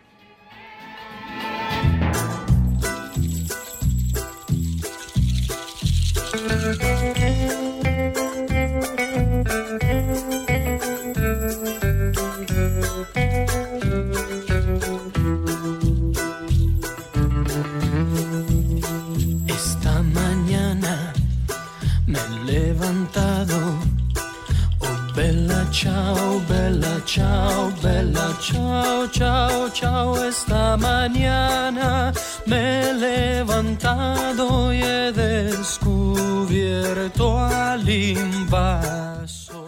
Ανατολική Μακεδονία Θράκη. Πηγαίνω εκεί που ήταν οι καταστροφές τώρα, εντάξει, αφού έφυγα από τη Θεσσαλία για να έρθω λίγο Κρήτη. Α, στο, στο Ηράκλειο να μην ξεχάσω να σας πω ότι ευτυχώς, ευτυχώς δεν έχει αλωτριωθεί τόσο πολύ το Δημοκρατικό Ηράκλειο. Με ξεκάθαρη ήττα Καραμαλάκη, του πρώην αρχηγού της ελληνικής αστυνομίας με όλα τα περιστατικά αυθαιρεσίας εις βάρος του Μάγκος, Σαμπάνης, ε, ε, οικογένεια Ινδαρέ, Ινδιάνος, Νέα Σμύρνη, ε, απαγορεύσεις συναθρήσεων. Τα έχω, τα έχω απ' έξω τα έχω μάθει. Δεν τα έχω γραμμένα, μην νομίζετε, τα έχω μάθει απ' έξω. Λοιπόν, ε, ευτυχώς η ήττα εκεί ήταν ξεκάθαρη και ήταν ξεκάθαρη ήττα και για τον Μητσοτάκη, γιατί ο Μητσοτάκης τον φύτεψε τον Καραμαλάκη, έναν άνθρωπο που δεν είχε καμία σχέση με το Ηράκλειο πέρα από την καταγωγή του και που μάλλον δεν θα το δούμε ούτε Δημοτικό Σύμβουλο και καθίστε εδώ που είμαστε να, σα- να δείτε ότι μάλλον δεν θα καταδεχτεί ούτε στο Δημοτικό Συμβούλιο από 1η Πρώτου του Γενάρη να μας κάνει τη χάρη να είναι. Σε κάθε περίπτωση όμως ε, η ήττα αυτή ήταν ξεκάθαρη. Και επίσης το Ηράκλειο, άλλο ένα σημαντικό στοιχείο, είχε μία υποψήφια δήμαρχος που λεγόταν, λέγεται η γυναίκα Μαρία Καναβάκη, πολιτικό συμβούλιο του Πασόκ, από τα, από τα πολύ στενά στελέχη στον πολιτικό πυρήνα του Νίκο Ανδρουλάκη που επίσης κατάγεται από το Ηράκλειο. Είπαμε, η κριτική αρχηγή κόμμα, η Κρήτη στους αρχηγούς σκίζει. Η οποία βγήκε τρίτη και καταϊδρωμένη, μάζεψε ένα 10%. Στην πατρίδα του Νίκου Ανδρουλάκη η επίσημη ή εμιεπίσημη υποψηφιότητα του Πασόκ από το στενό πυρήνα του αρχηγού παίρνει 10% στο, στο νησί του, στον τόπο του. Ε, εντάξει. Και χθες τσακωνόμασταν με τον Παρασύρη αν αυτό είναι ήττα ή νίκη. Λέει γιατί εμείς δεν στηρίξαμε επισήμως, δεν ήταν επισήμως, ενώ αν ήταν ε, δεύτερη έστω, θα ήταν νικητής στο Πασόκ. Άσε τώρα, ξέρω. E questo è il fiore del partigiano. Oh bella ciao, bella ciao, bella ciao, ciao, ciao. Questo è il fiore del partigiano. Λοιπόν, περνάει ο χρόνος, δεν θα προλάβω να σας τα πω όλα, αλλά θα έχουμε να λέμε και τις επόμενες μέρες. Ανατολική Μακεδονία Θράκη. Θυμάστε έναν Εύρο που κάηκε. Θυμάστε έναν Εύρο που, ακού, που άκουσε από το Μητσοτάκι ότι καίγεστε μεν, αλλά η οικονομική κατάσταση της χώρας είναι καλή. Θυμάστε έναν Εύρο που. Ε, ναι, λοιπόν, ακούστε. Ε, δεύτερος γύρος, δεν πρόλαβε ο κύριος Μέτιος, ο νυν περιφερειάρχης, ε, δεξιά εννοείται, μην, μην ρωτάτε τώρα, λοιπόν πήρε ακόμα σα- 42,26, ένα τσάκ ήθελε μέχρι το 43 και θα είναι στο δεύτερο γύρο και θα αντιπαρατεθεί με τον κύριο Τοψίδη Χριστόδουλο, ο οποίος είναι ο αντάρτης της Νέας Δημοκρατίας στην ε, περιφέρεια Ανατολικής Μακεδονίας Θράκης. Καήκαμε, τα βάλαμε κάτω μετά, σκεφτήκαμε, ε, το φέραμε από εδώ, το φέραμε από εκεί και αποφασίσαμε ότι οι δύο μονομάχοι που είναι να μας ε, διεκδικήσουν, ε, την, να, μας εκπροσω- να διεκδικήσουν το να μας εκπροσωπήσουν είναι ο Γαλάζιος και ο Αντάρτης Γαλάζιος. Υπέροχα παιδιά. Υπέροχα.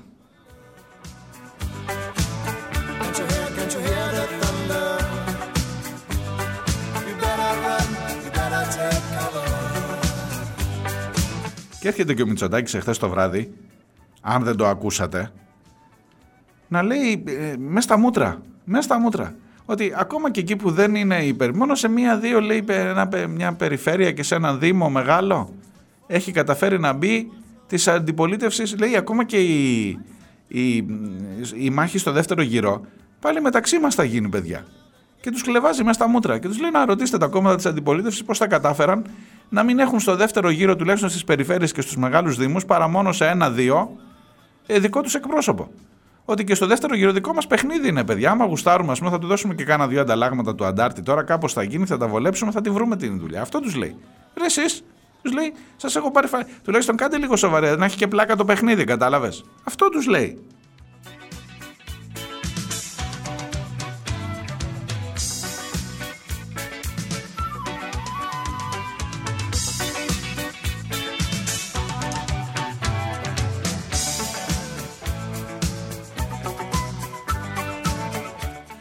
Εύβοια.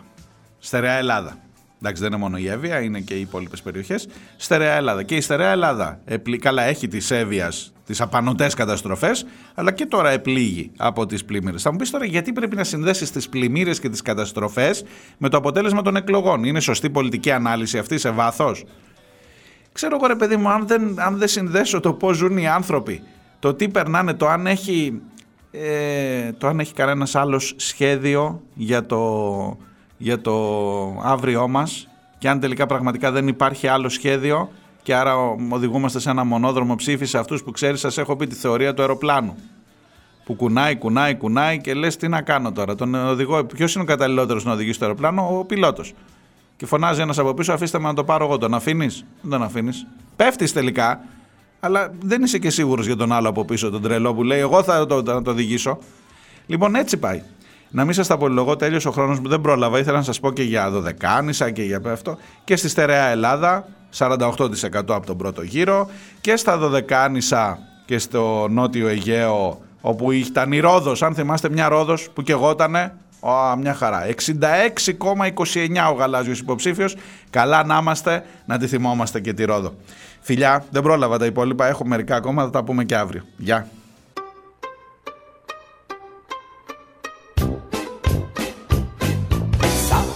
Romalen uceva nasose Acela